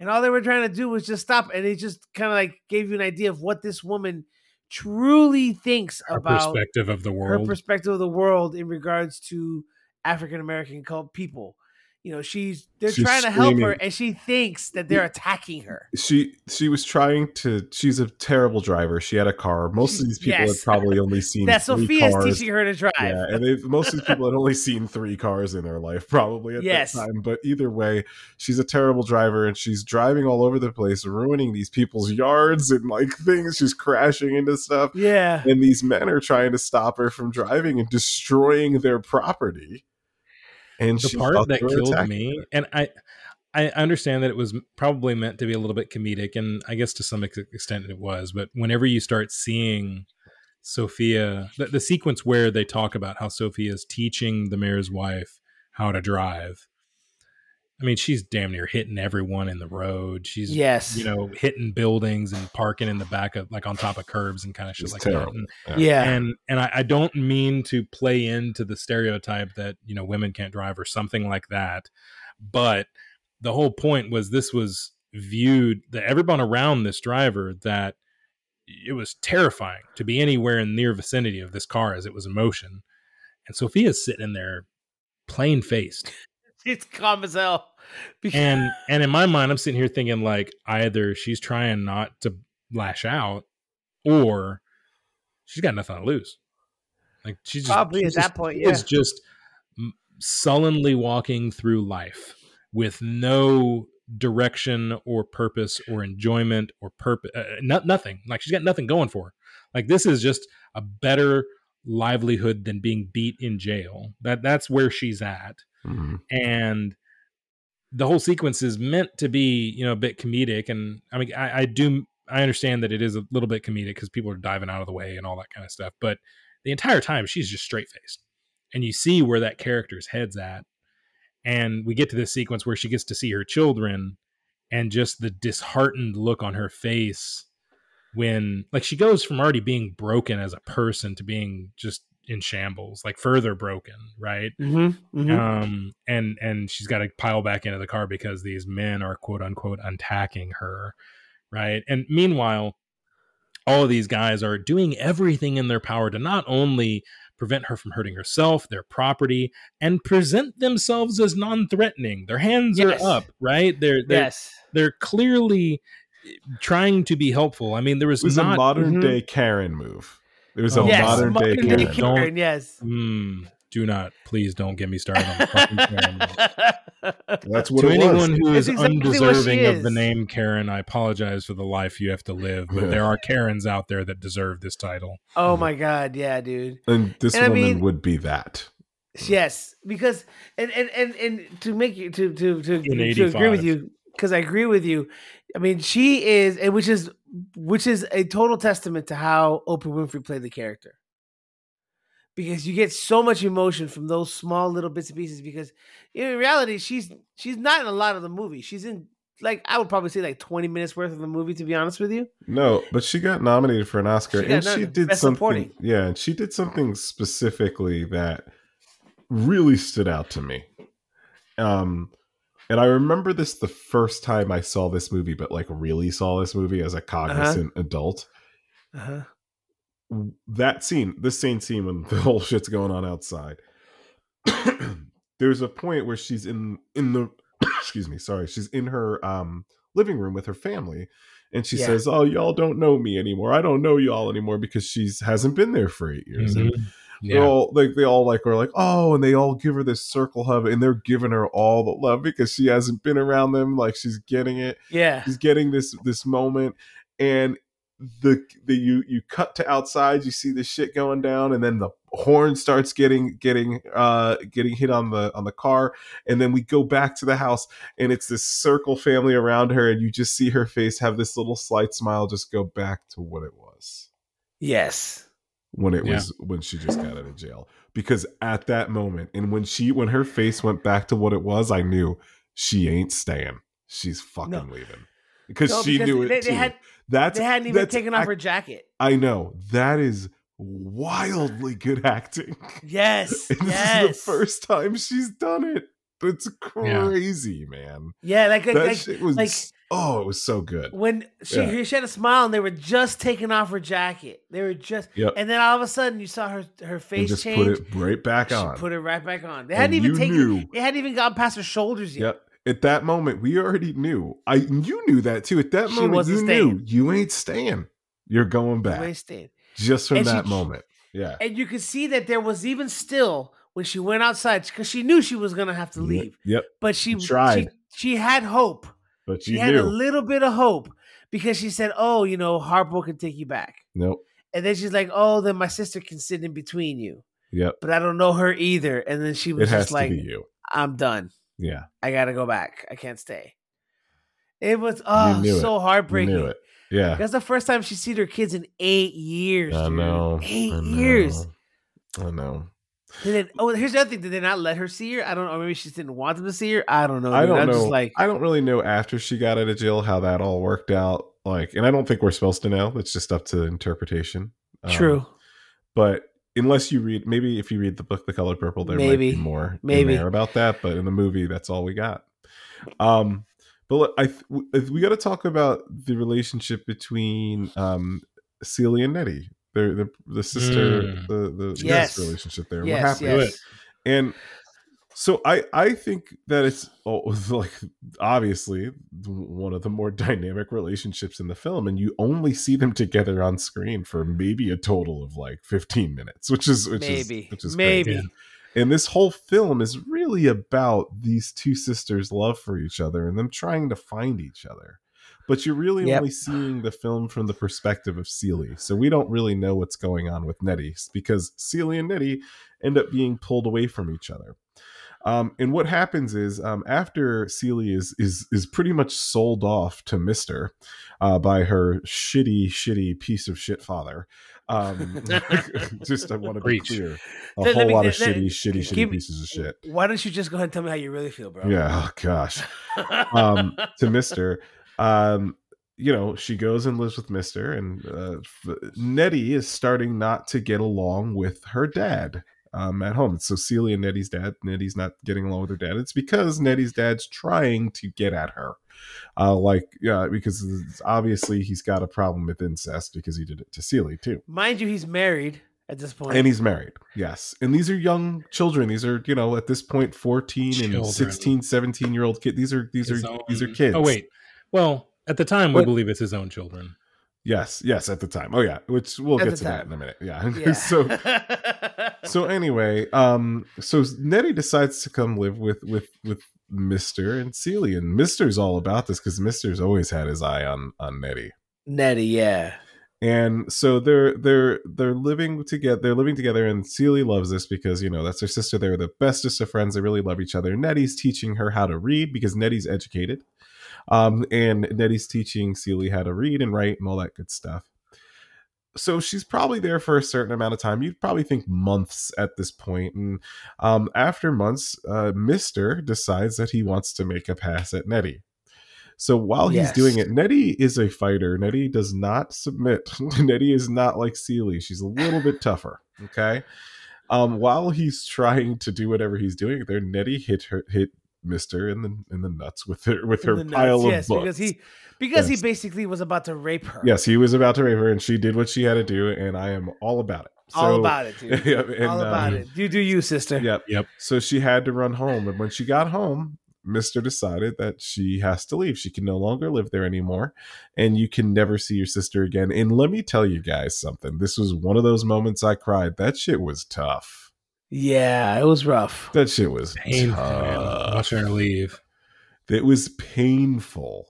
Like they were, Mister was having to pull them apart. And by the way, Danny Glover, fucking hell, yes, Amazing. yes, man. I hated that guy so much. Great, Hell yes, Danny Glover. great, Dude, great hell yes. performance. like The one scene- of the better ones I've seen. Like I just forgot about it.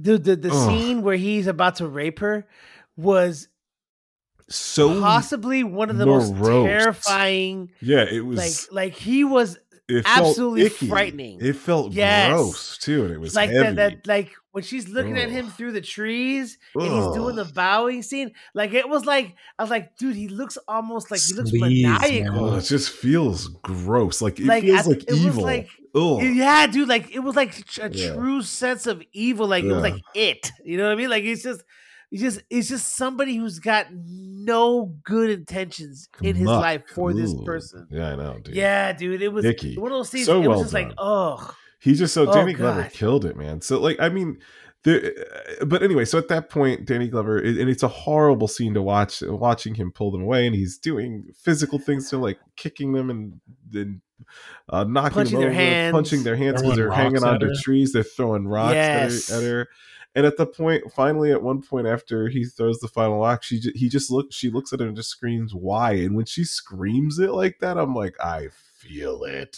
I Yeah, like, oh dude. my dude Dude, it wrenches at you, dude. yeah Oh, like Steven Spielberg knows how to make that happen, dude. And Dude, he- did. he has- goats. he ha- he's Goat, dude, he He's a has a, goat, way of yeah. like he has a way of of like getting emotion out of Yeah. kids, dude, and teenagers. That's just I've I don't know. You just gotta keep it real, man. The man's one of the goats. He is. He You does it. He does real. it. But he he he the emotion that, that that he had that girl come out with in that Oof. one scene, her and her and the girl who played Celie. They both because you- killed it. They both killed it because Nettie was more like Nettie was more just like overblown, like you're a fucking ass. Like she gave all everything out, where Celie had to be reserved because she had to stay.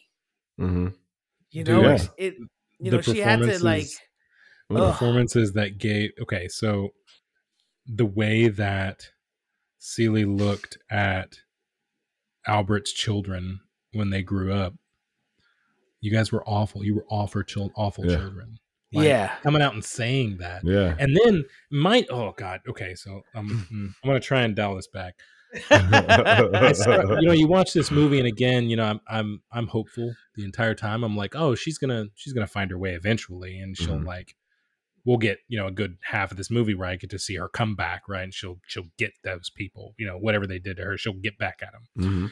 Yeah. and i'm like oh she she moved in with this guy mister slash albert right and i'm like oh man she they put her in this shithole kitchen and hey clean this up right and then the next cut is and that kitchen is in top Mhm. running order like a well-oiled machine Yeah.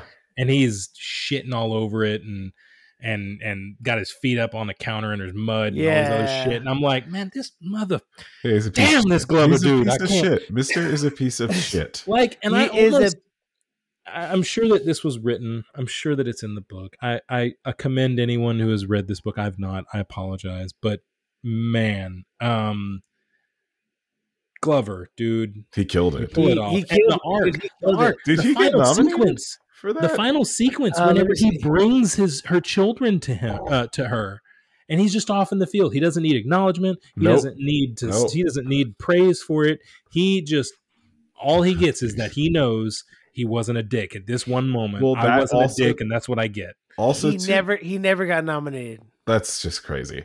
Also, too, It's hard to get nominated among Yeah, that's true. Back the other in 80 on this yeah, on this movie. Yeah, true. Especially back in '83 or '85. Sorry, but um, it's also too. He knew, like, he literally, like, she told him too. She said, you, you, "You're cursed until you do right by me." Yep. And it was like he literally was cursed until he did right by her.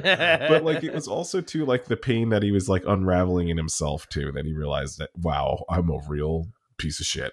You know? Can I um can I uh pivot a little bit because we're kind of talking about Mr. slash Albert and, and his story, which is part of the overall tale that we're Oh, yeah. watching here. But um let, us say not not the protagonist, let's say. oh no, um, yeah, And and another uh lesser character that has an incredible arc, Shug and the oh, Yes. what a good one, huh? yes, What a yes. good right? one. Like, and what Dude, a good subplot bow on top, dude. Like, okay, she's into music and we she's living the wild, carefree lifestyle, and she comes home, quote unquote, to Albert regularly, and you know, you don't really understand that dynamic too much, other Yeah. than Albert's kind of at beck and call, and and she seems to have some affection for him, but definitely not as much as Albert for her. Um, yeah. And and you know we see you know her maybe linger a little bit longer after she's met Sully and and and man the the singing all the way down to the church that whole Yeah. sequence was beautiful and you're like oh look imperfect people with different imperfect people Yeah. how what a thought right Uh-huh. like we can all just Uh-huh. Worship and hang together and not be bigots towards ourselves. Mhm. Yeah. Mhm. I mean, there was I mean, Beautiful. the, the, the whole thing Beautiful. was- Yeah. with Shug and her dad was was a cool was a good little uh you know underlying thing for her character because she could have just been the the funny crazy friend you know what i mean like you didn't have to know about that she basically No, was dude. disowned from her own Yeah. parents know that you know i mean we knew that uh, the old mr johnson didn't like her but we didn't know about the aspect of the dad is the preacher Mhm. you know, her Mhm. dad is a preacher. She could have been anybody in town, but her dad is the Yeah. actual preacher. Which, you know, in in the in in in the minority community, that that that's a big it's a big piece, dude. Yeah. That's The, a big- the, Yeah. the subplots in this film are like Amazing. perfectly executed. So many And fleshed there's a out lot of them. characters. Yeah. Right? So like And, it's and, just- it, and it doesn't feel crowded. It No. doesn't feel like No. I, Yeah. I don't want to hear more about this character or I want to hear more about this Mhm. character. I, I felt totally um what's what's the word uh like my my appetite had been satiated for so many different characters and their arcs to be thoroughly baked in a perfect manner to where it's just that that golden brown crust on the top right I mean, it's, it's it's beautiful because like it's it's it is man mm. i Do mean you know even that whenever is? we see oh good writing Good no, you no, no, no, no, no, no, no. Actually, we gotta give we gotta give a little respect here to somewhere else. You know what really is? It's What? fucking badass editing, dude. That's a Yes. really Oh, sure. well cut. yeah, Yes. yeah. why not yeah, Yes, yeah. yes. We just don't give I editors mean, enough of credit. We gotta give great editing. Color purple, man. Fucking I Well, and we mean- see we see the sequence where uh, uh uh you know um sully gets her her store she's on the up and coming Yeah. she's got a new product people are loving it um harpo is there yeah. so is sofia they're kind of jiving a little bit they don't totally hate each other anymore because No. harpo's not as much of a dick suddenly. he also, too, realized his Celie dad is was wrong. Harpo's mom. I mean, and and Yeah. motherly figure, right? Like filling Yep. in because suddenly you you realize that Mhm. I fucking raised you, you dipshit, Yeah. right? Like, and and oh man and then that that sequence where where the children arrive from i think yeah because they're they're coming into the us they get Yeah, from Africa. so they're coming Yeah. in from africa um and like harpo and sofia they're arm in arm Yeah. like finally figured out how to not be a dick to the woman who's pretty much best catch in town Yeah. right because Yeah. actually knows what's going on Yeah. and dude, I mean, all the women are there together and they're just chilling at this house and not having to worry about any dickhole, well, dick, any dick getting in the way. It's the joyous know? part. That's the, the biggest, the joyful and, part and, about this and film. I mean, the bow, the bow on top of each of these arcs, like the children were raised in another country where they are Oh, the majority Was and awesome. they don't know this hardship. They no. don't. They didn't have to go through this. and they were raised But they still- by your goddamn best friend, your Right. fucking sister. Right. Yes, your, Dude. your sister. Yeah. who else would you trust more? You don't want anybody else with those kids. It's getting me teary eyed. What a wonderful, beautiful story, guys. I guys. know, It dude. was just. It, I Come mean, I know that. I know that. You know, I understand the difference, and I, I, I hope you let me finish the sequence before you become enraged. Um, okay. But, but there, there is something about how story arcs are sometimes predictable Mhm. and are too clean of a too clean cut of a, a perfect package. Right?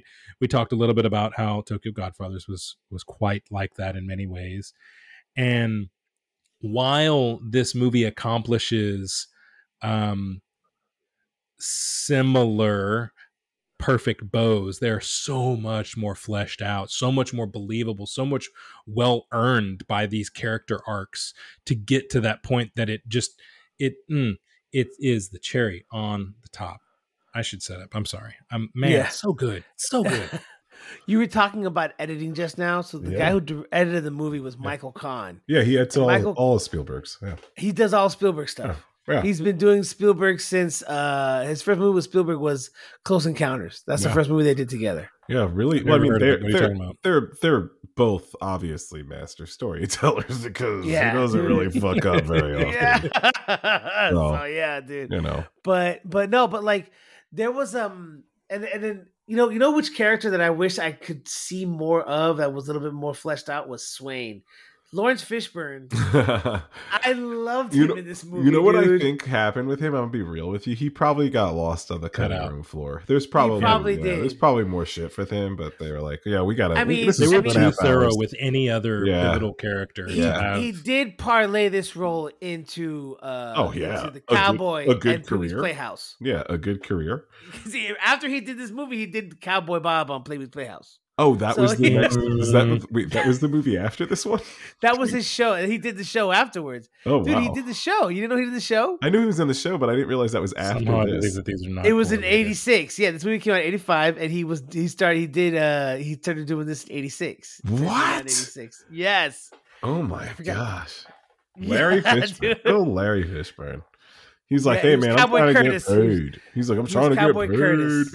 Yeah, boy. He's there from '86 to '90, son. Oh wow, he did the whole. He was there for. I'm I'm gonna say that those those could not have been related.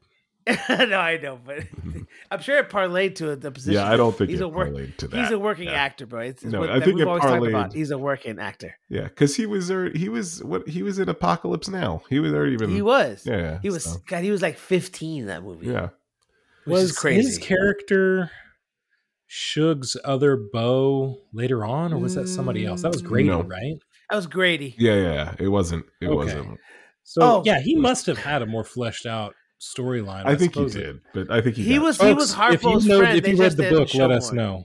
Yeah, Yeah, I'm sure know. he's in the book, and I'm sure he just probably got chopped. You know, that Yeah, would he be probably my thing. did. That would be my. Which is fine because I mean this movie had a lot, yeah, and it just, it, it, it a half hours honestly didn't long. need him. It yeah. didn't No, need it him. didn't. It was two and a half No, hours it, long. it was it was enough. There, there was. I'll tell you what though. There was that funny scene when uh, what's her name? Uh, Rae Dawn Chong's character Squeaky. hmm Yeah. Oh, Mhm. what, God, what's her name? Squeaky, Yeah, right? squeaks, Squeak, squeaks, squeak. Yeah, squeaks. And Sofia, Uh-huh. and like everybody in the room was like escaping. Oh, I know. like- When she, was, she stepped Like, to Sofia. The, the, the piano guy was like, done. "Whoop, see you later," and he just like left, and then like the guitar guy like threw his shit in a case and just ran out. Like he just like Like was just like, it's- dumbest thing ever.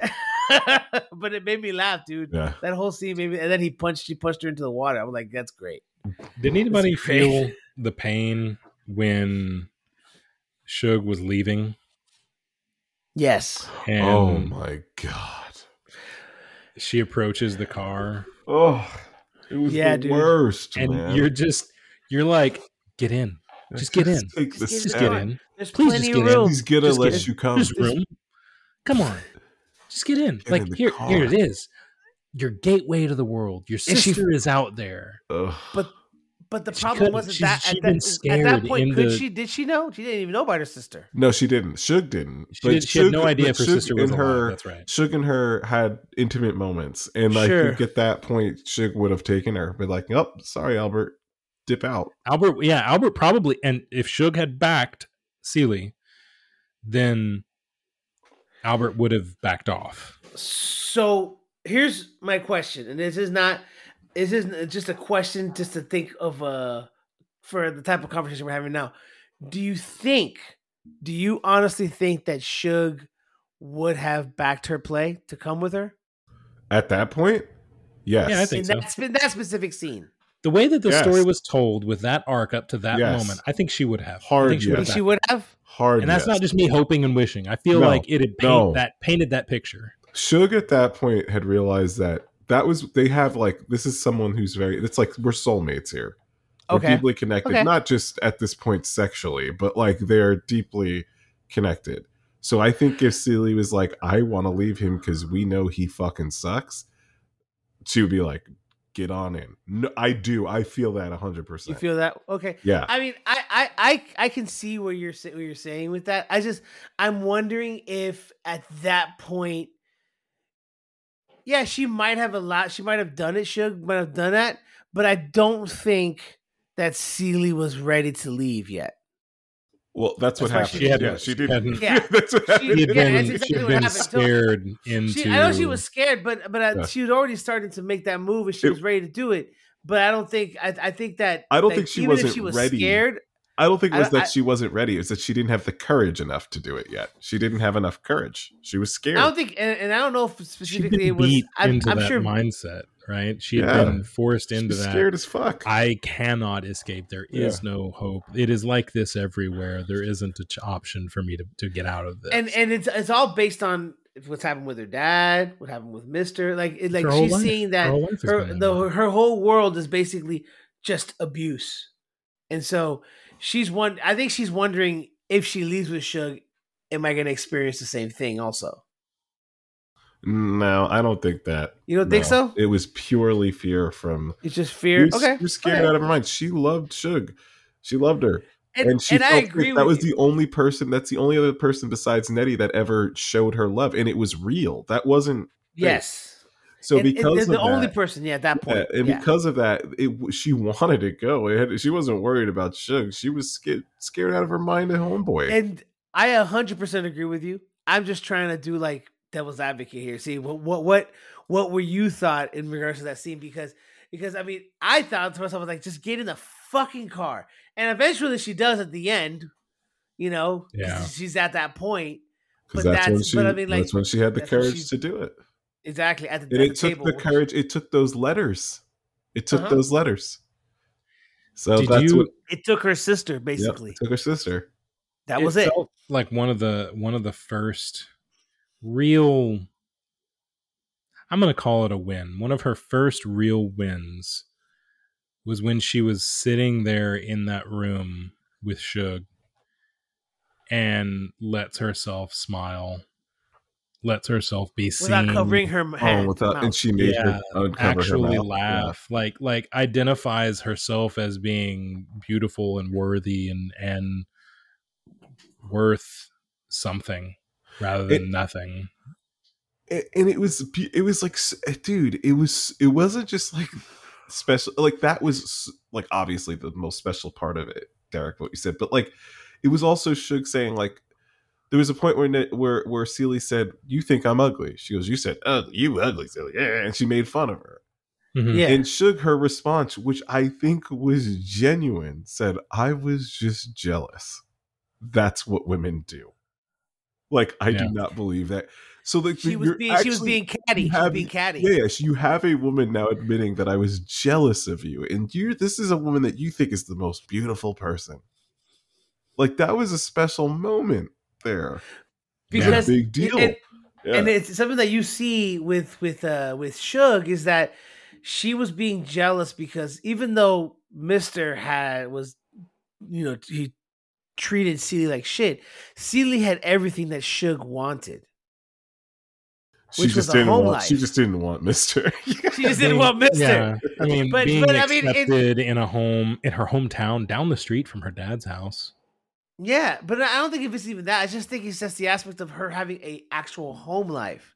You know, a place where she can call herself home because she's just going up and down the the the the, the circuit, the music circuit, Yeah. going to juke joints, going to different places, clubs, singing. And it, it's it, that's I mean, reality that's not really a life. Hmm. You know what I mean? And she knows that's not really a life. And Yeah, what she's, she's living. She's living them hard. That, that's the hard life. That's a the hard life. knocks. That's the school That's- hard that's a that's man. a that's another Yeah. really hard life to Yeah. deal with. But this so, this just paints that dynamic of one thinking the other is on the greener side Exactly. of the fence. Yep. Both of them Yeah. to each other, right? Mhm. yeah. And and neither being truly accurate, right? if you think about it, both of them are in a are, are essentially in a prison. Sure. Yeah. Oh You yeah. She's in the prison of marriage life to an unlovable man. Oh, Who treats her like talk shit. about the lovemaking, dude. That's ooh. Where What he do does his business. Oh, I just lay there and and let him do my pretend I'm do not his business there, and let him do his business, like as if he's doing. Like as if I'm not there, dude. yeah, and- that's, it's and this rape, paints- dude. This Ugh. paints a further picture of how much Celie does not have an understanding of Love. the world. She's never, never felt, and and I, I, okay, th- there are obviously clear deltas between you know romantic love and family love. The family love that she's experienced with her sister Nettie is is the only love she's ever experienced thus far. You know that that's the only definition she understands of love. Everything quote unquote romantic has been thrust upon her quite literally and now she's been sold off into a relationship that she has no option but to make the best of it i guess right know. pretend you're not there and Ti- and Shug is sitting here like you don't you don't enjoy it at all no no like Shug what a enjoys it with him. bleak, what a she bleak does it. livelihood Yeah, dude. like It it, would have been better for her well- to have just never experienced sex at all just to just to give you an understanding, another part of it is that if you think about it, her dad sold him her with equal footing as their cow, because she came home to Mister's house with the cow. So Mhm. in reality, the only reason that Mister took her was because he got a cow in the bargain. walked walked didn't ride the cow got to walk alongside the No, cow No, she had to walk the cow. He didn't even he didn't even walk it. He didn't he didn't he didn't hurt it or anything. He didn't push it along the way. She had to take it, and he rode ahead of her on his horse. and you just watch this you watch Celie Just gives you an start dude. start Fucking to- also again 14 years old. Fourteen and- years old. you you start watching this moment Two I'm talking about with with Shug in, in her room, where she starts, you know, understanding what it means to be loved, what it means to be viewed as as a human, let's say, and she- it's almost like you can watch her brain start to blossom a little bit as to the greater world and, and scope of emotions and and relationships that can exist when you're not just surrounded in the shit of of this time period and how these people were brought up and what the world that she was born into at that period of time. I mean, it's just it it it those little moments are like those please blossom a little bit and she gets to that car and doesn't get in you're like you just went back into the cocoon you just Yeah, i i I understand i don't Mhm. fault you for not getting into the car I, I get it but damn i wish you got in that car I know, dude. I know, It's- dude. ugh, I We're know. all rooting for her, man. we all but- wanted but- her to get but- in the but- car. and, but like we knew, and then like we've said, we said already, like the, the change in her, in her strength came from finding out that her sister was alive. Yeah, and that she she, had, had actually been. been sending the letters, and he had been holding on to them the entire time. Yeah, exactly. like you had to find dick. Yeah, so that was one of the major plot points. So after uh, Nettie had taught Celie, her sister had to read and write, and after Nettie got kicked out, um, Celie screamed as she was running away, "Write!" And she said, "I'll write you every day."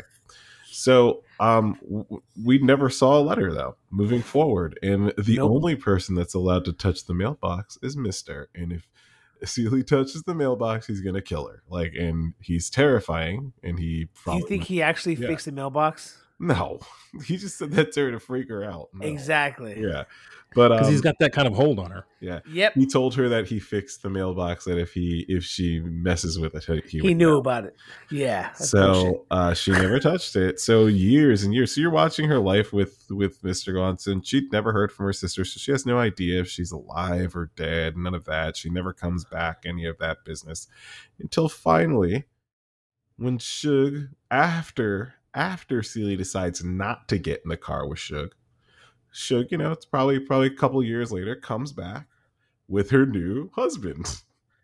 Yeah. And it's hilarious. This is kind of a funny scene. We're both because it- anxiously yeah, awaiting her. yeah, they're both Yeah. excited to see her, but Shug, yeah, they're both so excited to see her, Mister and Celie. But when this guy pulls up, they're both in, instantly jealous and and, and, and, like upset, which is really really funny. But oh no, Uh, yeah. yeah, but anyway, th- that aside, um, it- and this second, this now, this next visit while Shug's there, um, Mister and Shug's new new husband are getting Grady. drunk together, just running around the neighborhood like a couple of goons, and um, Shug says, "Hey, like they have a conversation about her sister, and she said, I don't know if she's alive or not. And she's like, Well, how do you? She you haven't found any of her letters, and she said, No, I can never go to the mailbox. So they said, Let's see. She said, Let's search the house and see if he hid them anywhere. They search high and low, and they finally find this one hidden cove that has Mhm. every single letter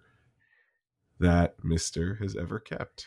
Now, the And- reason, and- oh, I missed one element too. Yes. The reason why they found out, why they looked for the letters, is because while Mister was out gallivanting with with No, but, new at- during dinner, they, they were they were painting eggs. They were drunk on moonshine. yeah, yeah.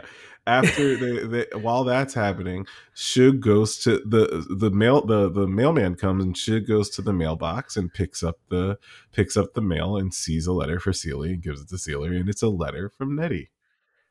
And she got to read this letter for Nettie, which was so deep and so awesome to see. So beautiful. Just watching the way, Perfect timing. yeah, I know, and just watching. She her- hadn't been writing letters that much at this No. point. yeah, it just was like this was this was like an act of God. So like the yeah. letters there.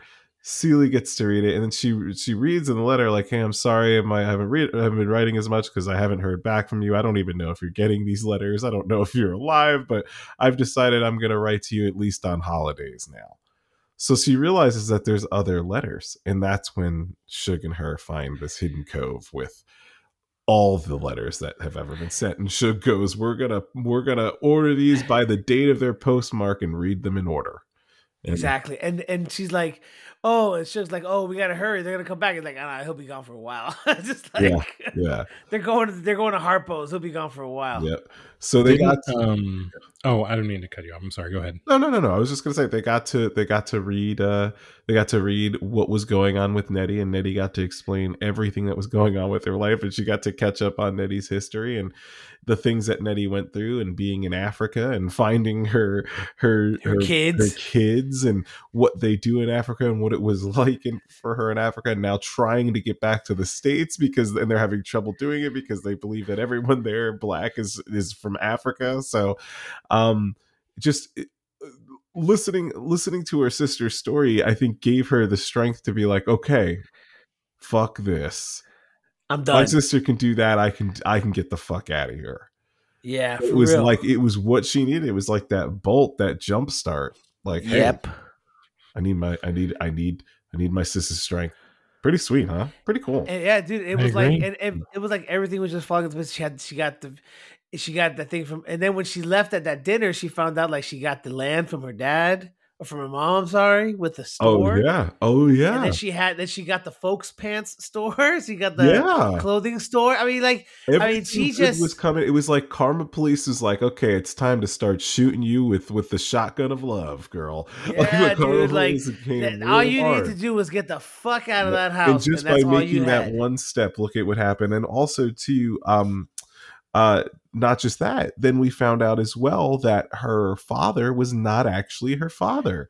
Nope. Um, yeah, her father was this this new guy that he brought home. So her kids doesn't forgive not- him.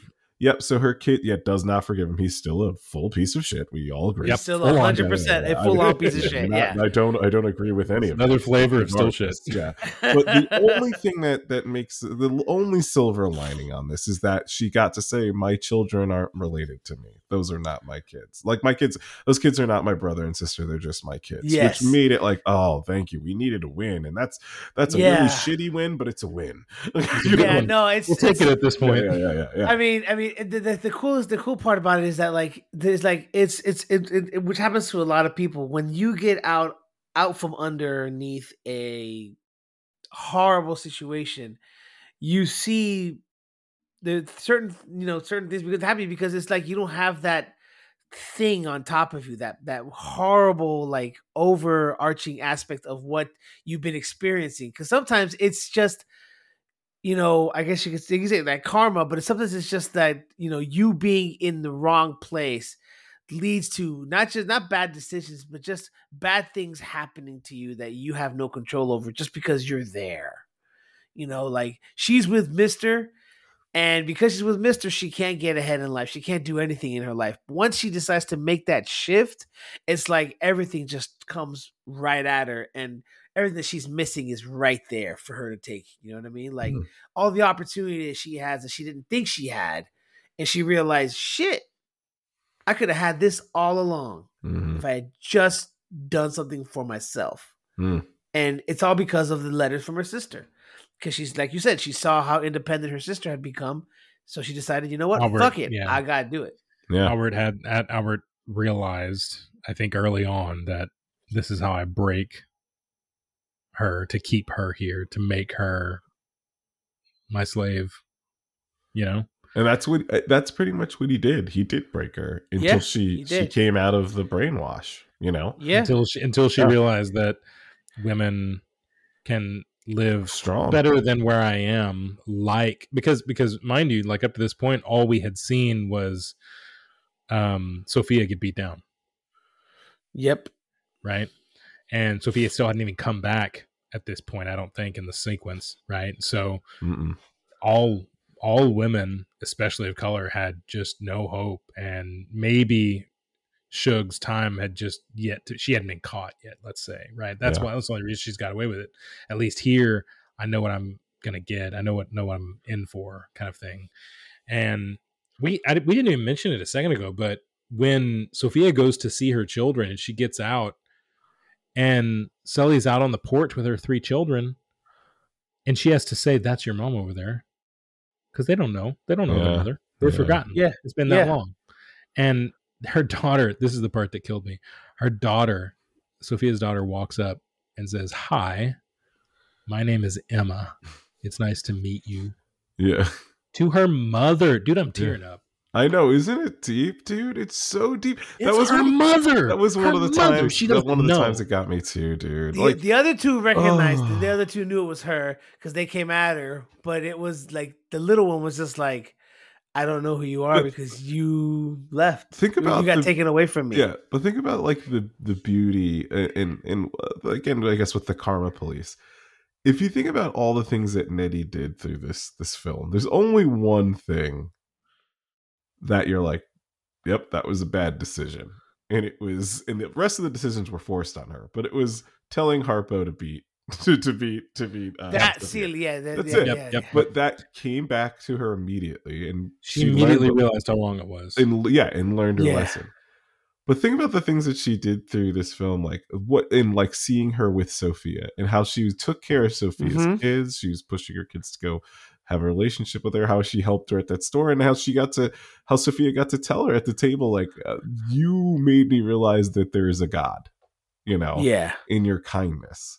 So that that's what I'm talking about. She was still meek, gentle, kind, sweet. She took care of this man's kids. He she raised them, took care of his house, even though he was just a morbid, morbid piece of fuck. You know, he, she did she did all of these things, and that's what I mean by the karma police, man. It comes back, and and it, all it took her was standing up for herself, which we need to talk about that now too. So finally, this is like the climax of the film. We're at like Sunday family dinner. I'm not ready, man. I want to go back to so many other moments, but let's. Oh, oh, no, no, no, no! I'm sorry. Okay, no, no, no. Before we go here, no, I should. We'd go on for longer than the movie. I know we're at a ma- we're, we're, we're, at an hour and forty minutes right now. Yeah, yeah. for real. So, no. so um, For folks at home, that's how long it took us to talk about the movie segment of this. Yes, yes, yes. yes just we do all the time. Yes, except for Galactic Railroad. That's, yeah. That oh, was God. Yeah. What was that? Like twenty minutes? I think so. About, rightfully so. Like, Terrible. Anyways, you're saying? Um. Anyway, so they're they're they're Sunday at, family Sunday, dinner. It's like Sunday family dinner, and this at this dinner, Nettie. I'm, I'm sorry, Celie decides, I'm leaving. I'm leaving, Mister gets the knife. Because yeah she's she's like i'm leaving mister. I'm gonna tell him today. And and Shug's like let's do this ride or die bitch. Let's go. Literally like i'm ready to roll. Let's do this today. Okay? So um at this dinner um mister's dad is there and he's like i feel like he's there to break the tension because his bits are kind of comical and i think they're they were needed because this was a very tense segment. Yeah. Um, but um they were at this dinner table and uh Celie decides to tell Mister like you know you're shitty. I hate you. Much more eloquent and nicer than that. And Mister's like oh yeah you're nothing. You can't do anything. What are you talking about? You ain't going nowhere. Stuff like that. All the classic Mister stuff. But this time this time Celie said, No, not gonna work. No. I'm getting out of here. I'm going for real. And yeah, she does. Like... And it's much more beautiful. And I don't want to like I don't remember everything that happened because I'm a little drunk, but she you should watch the scene. You should watch the movie and watch the scene. Beautifully acted, beautifully acted. Yeah, even even a, and I think an incredibly appropriate and well placed comedic moment. Because oh yeah, Grady comes in after him and says, "We're we're gonna go." Yeah, yes, yes. no, okay, so so this, this, here, here's I just I found the the the, the, the it's a, a part of it where okay, so Celie says lunging towards Albert with a knife. I curse you until mm-hmm. you do right by me. Everything you think about is gonna crumble. crumble yep. Sofia then goes, "Don't do it, Mrs. Celie. Don't trade places with what I've been through." Shug, because on, he has she has a knife to his neck at that point. She has a knife to his neck, and she's like, "Shug." Shug says, "Come on, Celie, let's go to the car. He ain't worth it. He ain't worth it." Albert, who you think who you think you is, you can curse nobody. Look at you. You're black, you're poor, you're ugly, you're a woman, you're nothing at all. Celie goes, until you do right by me, everything you even think about is gonna fail. Grady and then Grady goes, It's been a pleasure meeting all of you. Goodbye. so I mean, but yeah, you're right. I mean, wait, wait, just, you can't stop there. You get to the most pivotal, one of the most pivotal well, no, lines that's all in the entire movie. Here, dude. Okay, okay. She she stops him at the footstep. She holds her hand out like she's oh, cursing. Oh yeah and convinces yeah. him, I guess, to some extent. Yeah, dude. That she's yeah. cursed him. He raised his hand to her says, like he was going to hit her. I may she be like, ugly, I'm black, but by God, I'm, I'm here. here. What a yeah, beautiful dude. line, what a dude. Bad, what a badass scene, dude. Oh. Dude, like, and and mind you, I get it. Like, she's moving backwards in a car. It's hard to act. There wasn't really much uh, let's say per se, like acting exactly. But what a pivotal moment! Yeah, like, dude. shit, dude. Oh no! And, and there's another part where she says, "Uh, you a low down, dirty dog. Yeah, yeah. That's what's wrong. Yeah. Time for me to get away from you and enter into creation and your dead body be just the welcome mat I need. Yep. Yeah, yeah, yeah, you a low down dirty dog. That's what he said. Ah, dude, you should have saved that. That would have been a great quote to close That's out. That's gonna be the, close, the quote to end. That's gonna be the do it. I'm good with oh, gosh, yeah. Oh, dude, it's what just isn't this movie incredible, guys? It's, it's an incredible I'm so movie, mad bro. that I haven't I can seen see why my mom before. loved it. Yeah, dude. I'm so, so mad. Great movie. I can't believe I, I haven't seen, seen it. this movie yeah. before. and, It's so and upsetting. It's so joyful too because after you know that we kind of skipped forward and talked about you know after she left and she got her yeah. house and we went through that stuff but like and then her her sister came with her her her um son and daughter which to me just melted my my life that sequence.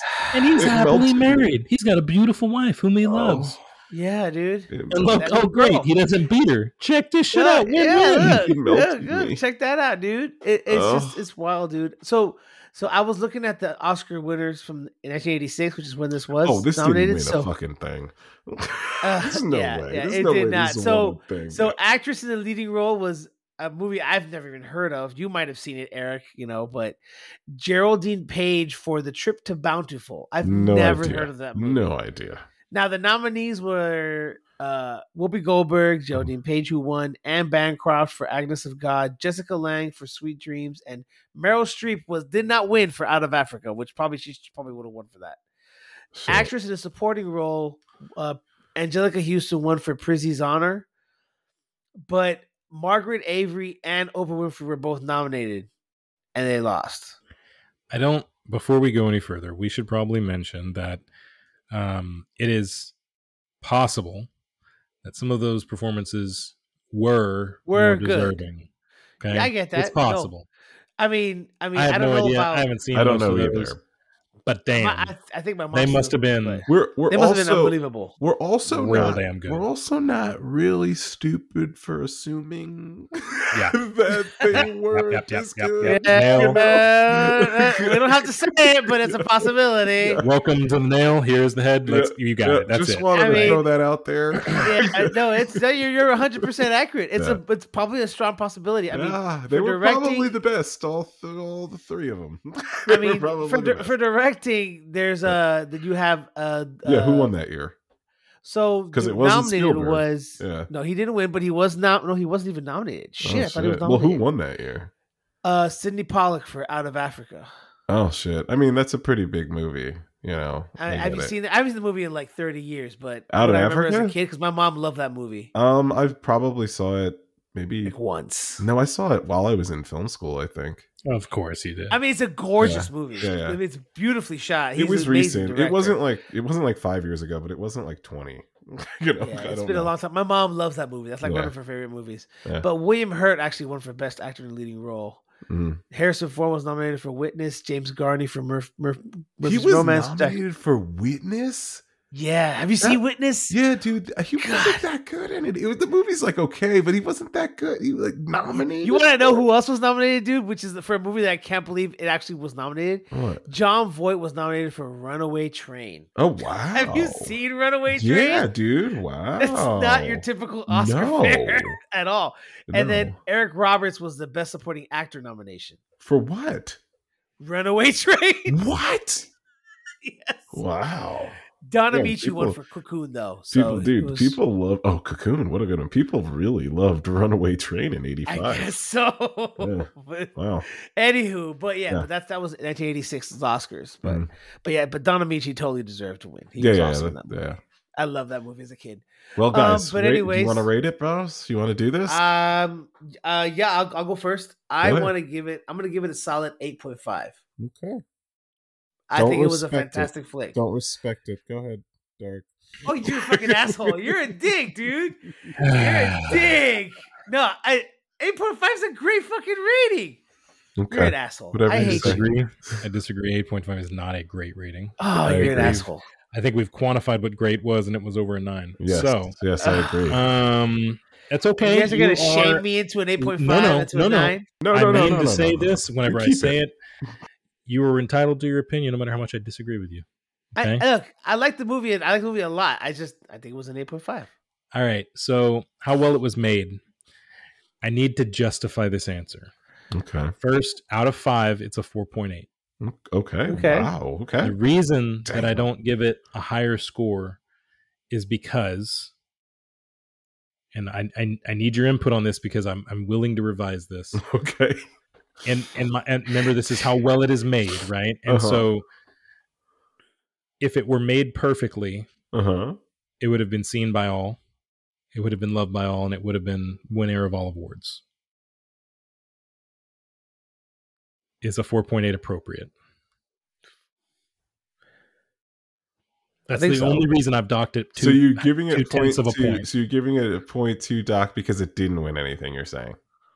that's correct yes Okay. because it, it wasn't beloved and seen by all. I dock it 0.2 points. okay. It's all, I, I'll be honest with you. I have to disagree with you because it's always been thought of very highly as a motion picture.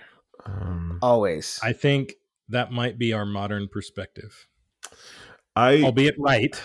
Uh, Modern.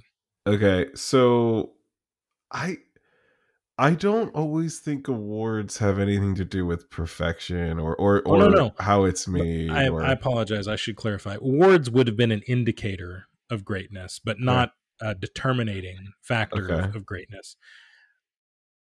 Why haven't I seen this yet? I've seen lots of other crappy ass movies. Oh. We've talked about many of them, right? well, Derek, this like isn't. I didn't see it. Many of my generation hasn't seen it. I don't. Yeah. I don't know many people who have even seen this movie. I know many people who know of this movie, and that is different. Uh, okay. If it like if it were uh, Star Wars, okay. like iconic, known by all, seen by all, even in 37 languages, iconic. Uh huh. Now, I mean, I don't mean to relate the two, but they are films, right? Yeah. And so that's what I view as great film because part of part of a film is having seen it and, and impacting many, many people. Yeah. Part of at least, right? And so I, that is why I dock it point two tenths of a point. And I want to know if that's that's appropriate. I have an answer for you, and this might Okay. rock your world. You may like it or you may hate it. One of the two. I don't know. It may be. It may be tough for you. okay. I know why you've never seen it. Mm. The knife it twists. I know. You've You know what? That's seen fair. it because it's That's a fair. predominantly black film. You So probably didn't even deserve the two you probably points? didn't even realize that Steven Spielberg directed it. you know? Oh no, I had no idea. I had no idea. Yeah. Like I, I mean, Sp- Steven Spielberg. Obviously, you know the name. He does lots of films, but I had no idea that he had directed, or it was all Mm-hmm. associated with the movie that I knew of to be Color Purple. Right. And I, and So I'm not. Does it deserve the extra two tenths points? Is that what I'm? Is that what I'm missing? it's up to you to in that? decide. I can't give you. I can't give you the answer for that. But I, I also am not saying that to to twist the knife. You don't don't feel bad about that. Eh, eh, Derek, your go to is anime. That's your shit. Like how many? you know, like Does that excuse? That's not an excuse. no, I'm just now. I'm just saying like how many like it's like I, I how many not even just not predominantly black films have you watched? How many fucking French new wave films have you watched? I mean, I don't like what you haven't. Mm, You know. sure, sure, sure. So don't. That's not Okay. a knife twist, but I'm just telling you that's the reason why. So- I feel that. I feel that. Um so I also would like to revise my score anyway. I'm going to say this Mhm. Just because um I am not blind to the reality that no matter how good this film was in this era, this is about as good as it could have got when it comes to being acknowledged. Hmm. Um, and it's not necessarily so much better today, but I would argue that it is better. That's all gradient, right? Mhm. So I'm going to say 4.9 Oh wow. on how well it was made. Shit. Okay. Mhm. Um, now, how much I enjoyed it is uh, that's that's in my field, right? So I'm, I'm gonna I'm gonna say 4.5. That brings me to a 9.4. That's. Shit. Dude, that's Whew. their highest? That's close to your highest. That's a banger, bro. Uh, it's among the highest. I haven't gone back all the way to our catalog, but the closest thing I have to that is the professional at a 9.3. Whew. So, so just just to give you an understanding, like this movie actually was comparatively to itself. This movie was uh, actually a pretty big hit in the in the theaters. The Yeah. the budget Yeah, of the movie was 15 million, and it Yeah. made almost 100 million dollars in Yeah, dude. 1985. which is Right. wild. That you realize that there was like white people going to see this shit. it's true. Yeah, dude. good. That's This is a good film. crazy. It's human. Yeah. It's. I mean, that's. People. I'm telling you, like, like in in during that time, this this movie was was one of the biggest movies of that year because everybody it was it was one of those things, dude. I remember as a kid, Fucking it was great all over the place, dude. Fucking So- great movie. All right, great Yeah. score, Derek. That's my that's my rating. That's a Nine- great score. nine- Derek. I appreciate four. that score. So You're an asshole for making me feel for shaming me, but No, no, I told you. Even if I disagree with you, you're entitled to that opinion. yeah, yeah, you're yeah, entitled yeah, to yeah. it. I just don't. Yeah, I still Eric- love anime, Eric- no matter what you I motherfuckers don't, I just don't respect it. I just don't respect. this- I don't respect that. Eric, where are you at? I Oh, wait, wait, respect hey, come on. I respect Would you give it an eight, I just something, don't eight, respect six? the A five, score. A five, A five. Okay. Um, all right, so uh, Derek, it's funny that you mentioned your score because it's interesting. Because I I thought you would score it over a nine, but I did not think it was going to get a nine four. I thought you were going to get like maybe nine one, nine two max. So awesome. This this is drama done right, in my opinion. Mm, Okay, Yeah. okay, great, great, excellent. Um, so my score Better than Magnolia. would have been. What'd you say? I said better better than Magnolia. Oh, that's fine. I I can be okay with you feeling that way, and I get it. I can be okay with you feeling that. Because That is not the most neutral statement ever. Not everyone's gonna know what true beauty is like I do. oh, but anyway, fuck off. so anyhow, um, so I was thinking like if like I knew what score I was gonna give it before we watched it, and I was like, this is gonna be a nine point two. I'm giving it a nine two. I know that, but Mhm. this time, like I said, man, just something hit me hard. I'm giving it a nine six. It's a I knew nine point Good job, six. dude. Good job. All right. Yeah. Oh, that's all right, awesome, all dude. right. So so uh that means I need I need to go back because I only have complete tallies for all of our scores as far back as uh unbearable weight of massive talent, but that's our highest average film thus far. You know what, dude? You know what? Wow. Um, I'm actually changing my score because, um, you know, in retrospect, It's I'll give it- already been it- proven to be ad badass. He's like, I'm to. putting it down to a seven. it's badass Nah, with or you without know- you, you know- you know Tomas. what? I'm gonna give it an 8.9 just to fuck with you guys. So I'm just kidding. I'm giving it an 8.9. I think it deserves to be an 8.99. Actually, a nine. I'll give it a nine. It deserves to be a nine I because it think is. it's a Oh nine.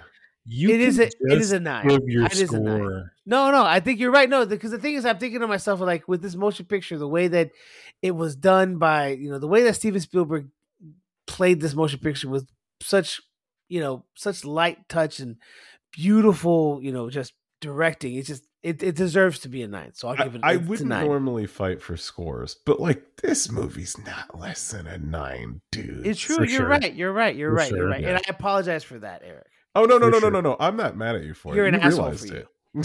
Yeah. you realized For it. I ain't mad at you. I ain't mad at you. So Everyone can improve that- upon themselves. You found you found the right way. That brings us to a nine point three three. That's the highest Nice. rated film. highest average. What's the that I second here. highest average? I thought it was Uh, Dune. Second highest average that I have. Mind, mind you, I don't Mhm. have all of our scores here. That Okay. would have been Inglourious Basterds. We had an eight point nine six. Who brought Well that one to the it. table? Was that you, Tomas? That one? Was brought by. Uh, Thomas. is it? Thomas. Yes. I think Okay. he did. Yeah. Yeah. Oh yeah, and baby. what was the third Oh, yeah. highest?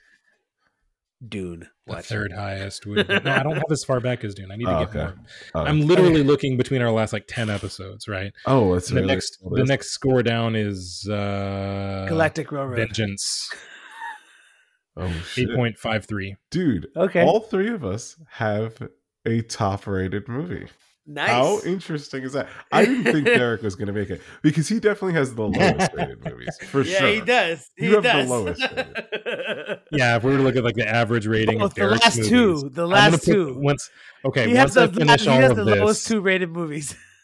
Once I finish all of our analytics and stuff, I'll be able to tell you Uh-huh. who has the common denominator, lowest average of rated movies, and I'm certain that it will be me. I'm okay. Oh, with for it. sure, for sure. Just wait until you get my pick, You- you motherfuckers. sure. oh fuck me, dude. for sure. All right, so let's go to. uh, we- We've been on this for a while, so let's go to our top shelf, guys. What's?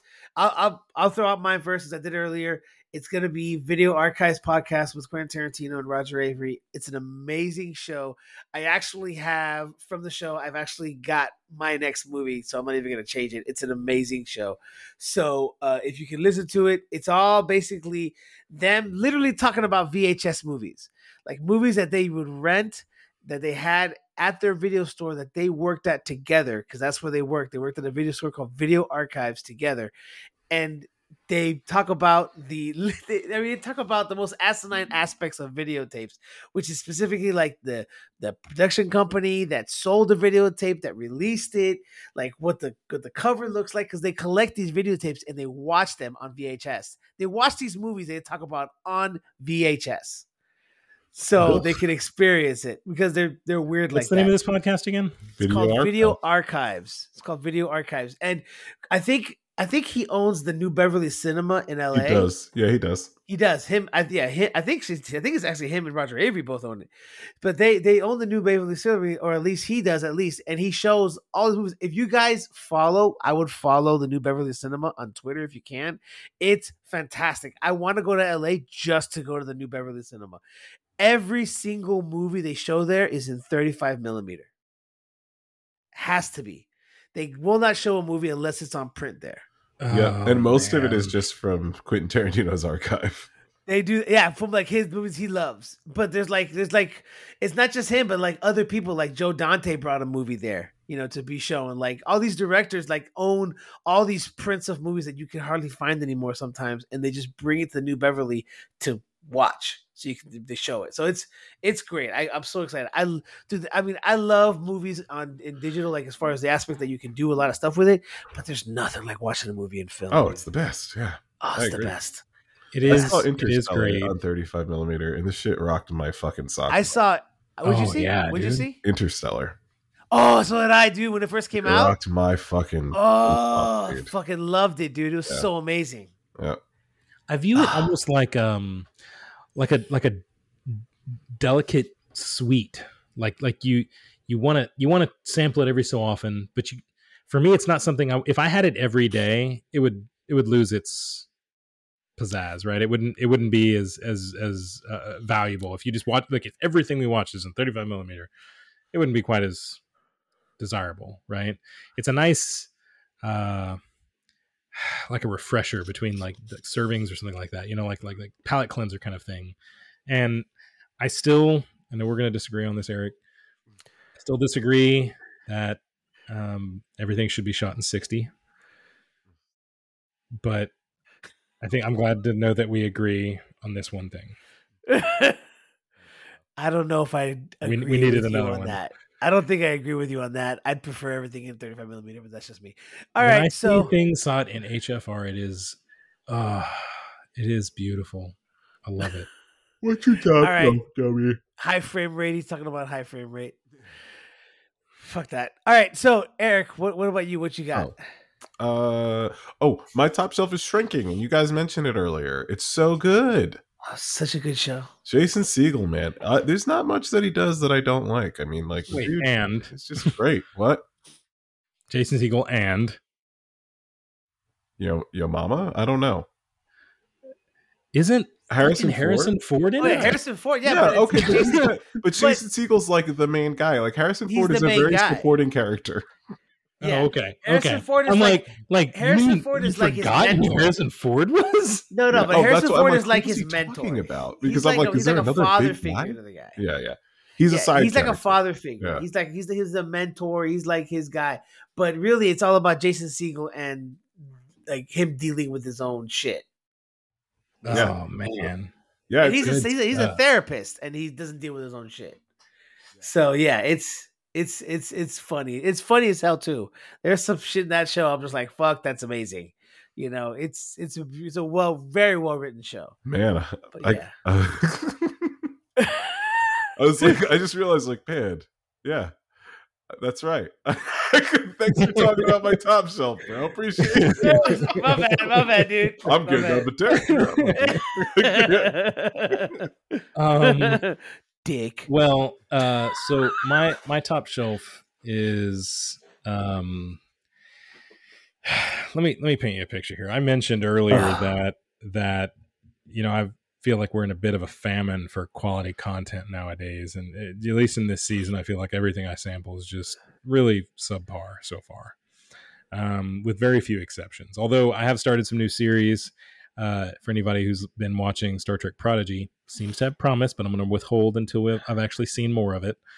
Um, and and so often whenever i can't find uh you know something on the on the silver screen let's say or on television that um really warrants top shelf i go to my old favorite and that is the media of music and i sent you this video the other day eric and i sent it to anyone else i knew who was remotely musically inclined and you didn't send it to me, bro. was it the TikTok one with the dudes in the band? Well, the- yeah.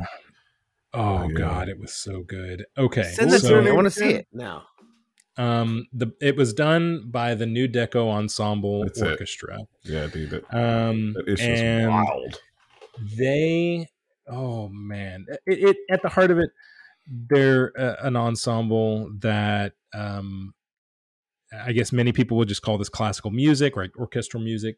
Um, and and you're not you're not wrong, but they take a different spin on it. They bring in lots of popular, um, I'd say modern day, but of you know pop culture era type talent to come into this ensemble and uh, add another flavor to it, right? And so they brought in, and I, I stumbled on this through TikTok, and I'm listening to this just a you know 10 second clip of this um, singer. I think I think she her name is Tank, and she's part of a, a band called the Bangas, and incredibly talented and and man it just draws you in. It makes you want to watch makes you want to listen. And then i went and found the video on youtube. And the video i'm, I'm specifically referring to although my top shelf is this entire band the video i'm specifically referring to is called nu deco ensemble and tank and the bangas quick it's on youtube if you type that in and that's b-a-n-g-a-s bangas that whole song is only seven minutes long. It is worth your time. Please go listen. The talent, and okay, so we haven't really talked on this, but Eric and I are both uh, percussionists. We play music, uh, drums, percussion, all kinds of different things.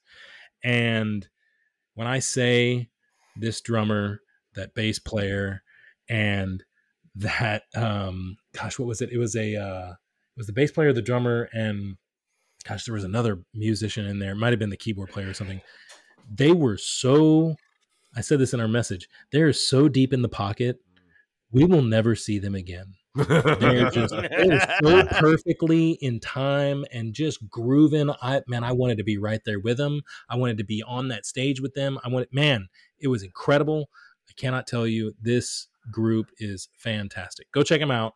Nu Deco Ensemble and specifically Tank and the Bangas Quick on YouTube. Check it out. That's it. Good shit. Awesome. Awesome, dude. That's awesome. I'll send it to you, Tomas. Yeah, send it to me. Let me see. I want to see it. I always appreciate good music, especially that aspect of it. So, all right. So, what are we picking for our next flick, Yeah. who's- Derek? oh, I thought it was Tomas. No, it's Derek, sir, because I did the last one. I did Scarface, remember? Oh shit, that's right. Okay. All right. And before that, he did Night of the Left Railroad. Oh god, this So- is much less exciting now. God. You'll forgive me in a moment. oh God! We've talked about in the past that, you know, I'm a bit of a nerd. Howl's Moving Castle? Shocker. No, he's Um, not allowed to do any more anime. no, no, Suck I've got it one away. more and I'm saving it for Oh, later. fuck So me. God, I- Christ! we know that I'm a bit of a nerd, and as I think we've discussed, I have high hopes for this up and coming Dungeons and Dragons movie. Oh, and so, Jesus as such, my thought Oh. was, I've got a bad average already. Yeah. Oh, We need to see- shit. stick We need to see the back catalog of failed Dungeons and Dragons movies Oh, so that no, I'm no. caught up Fuck. When it Oh, comes, right? Fuck. However, I dialed it back. I Oh, thought a little thank you, bit. God. I feel like um a bit like an overbearing father trying to push his his uh hobbies onto his children. Yeah, no Are we watching shit. Dragonheart? Oh shit. No, I wouldn't I wouldn't go to that level. Although my, that is one of my sister's favorite movies and it's really not that good. No, it's not that great. Um although the CG really good for its time, let's say. it is, yeah. All right, Anyway, get to the anyway. point. As Sean Connery, I am. I'm not picking it was so good. I'm not picking Dungeons and Dragons Honor of Thieves or any of the prior Dungeons and Dragons movies that I would love to have forced us to watch. the one with Marlon instead- Wayans, you mean? We're going to continue down no, I'm not going that far. Um we're going to continue down the path of movies that Derek has not seen and yet has wanted to see and hopefully you guys will enjoy with me. And one movie from that list is called well, let's just say it's called Heat. You've never seen Heat? Never seen Heat. You are a real piece of shit, man. Are you serious? You're such a piece of shit. You took me at such a roller coaster of fear and wonder from 1995 like, on all the day my I'll sister that. was born, December 15th. that movie is Yeah, I'm excited. unbelievable. I'm excited. I love that movie. Yeah, I'm excited. I excited. will have tell that you movie. that my evaluation process this time was to look at m- movies on my list and see any of them that had an average above 90 on the Rotten Tomatoes slash IMDb score. God, bring this- up his average, man. The, he's a, the, that's what he's doing. He's doing is Yeah. trying to pad his stats. Yeah, I'm trying to pad my stats, yeah, but and Yeah. and I will tell you, look, that many people can't be wrong. I'm sure this is going to be a magnificent movie. I'm excited to see it. I have legitimately wanted to watch it. There's lots of cool little things about this film, and so I think it'll be a great episode. Everybody join in. However, I am still thinking about Dungeons and Dragons, guys. It's coming. okay. just be ready. okay. All right. So the movie's Heat. You can find it anywhere. I can find it on Hulu. You can find it on Plex for free. Uh, and you can rent it and buy it anywhere. You can basically find anything digital. So, Yeah. all right. So we're watching Heat yeah, boys. in the next one with with her great ass. Oh yeah. God. Your face all up in it. Anyways, all right. So we were talking about the quote for the movie, and yeah, I'm just gonna repeat that same quote that she said in that scene. You the scene with Celie to Albert at the dinner table. You a low down dirty dog. That's what's wrong. Time for me to get away from you enter into creation, and your dead body be just the welcome mat I need. All right, everybody. We will see you later on the next episode of Movies on the Rocks. Peace.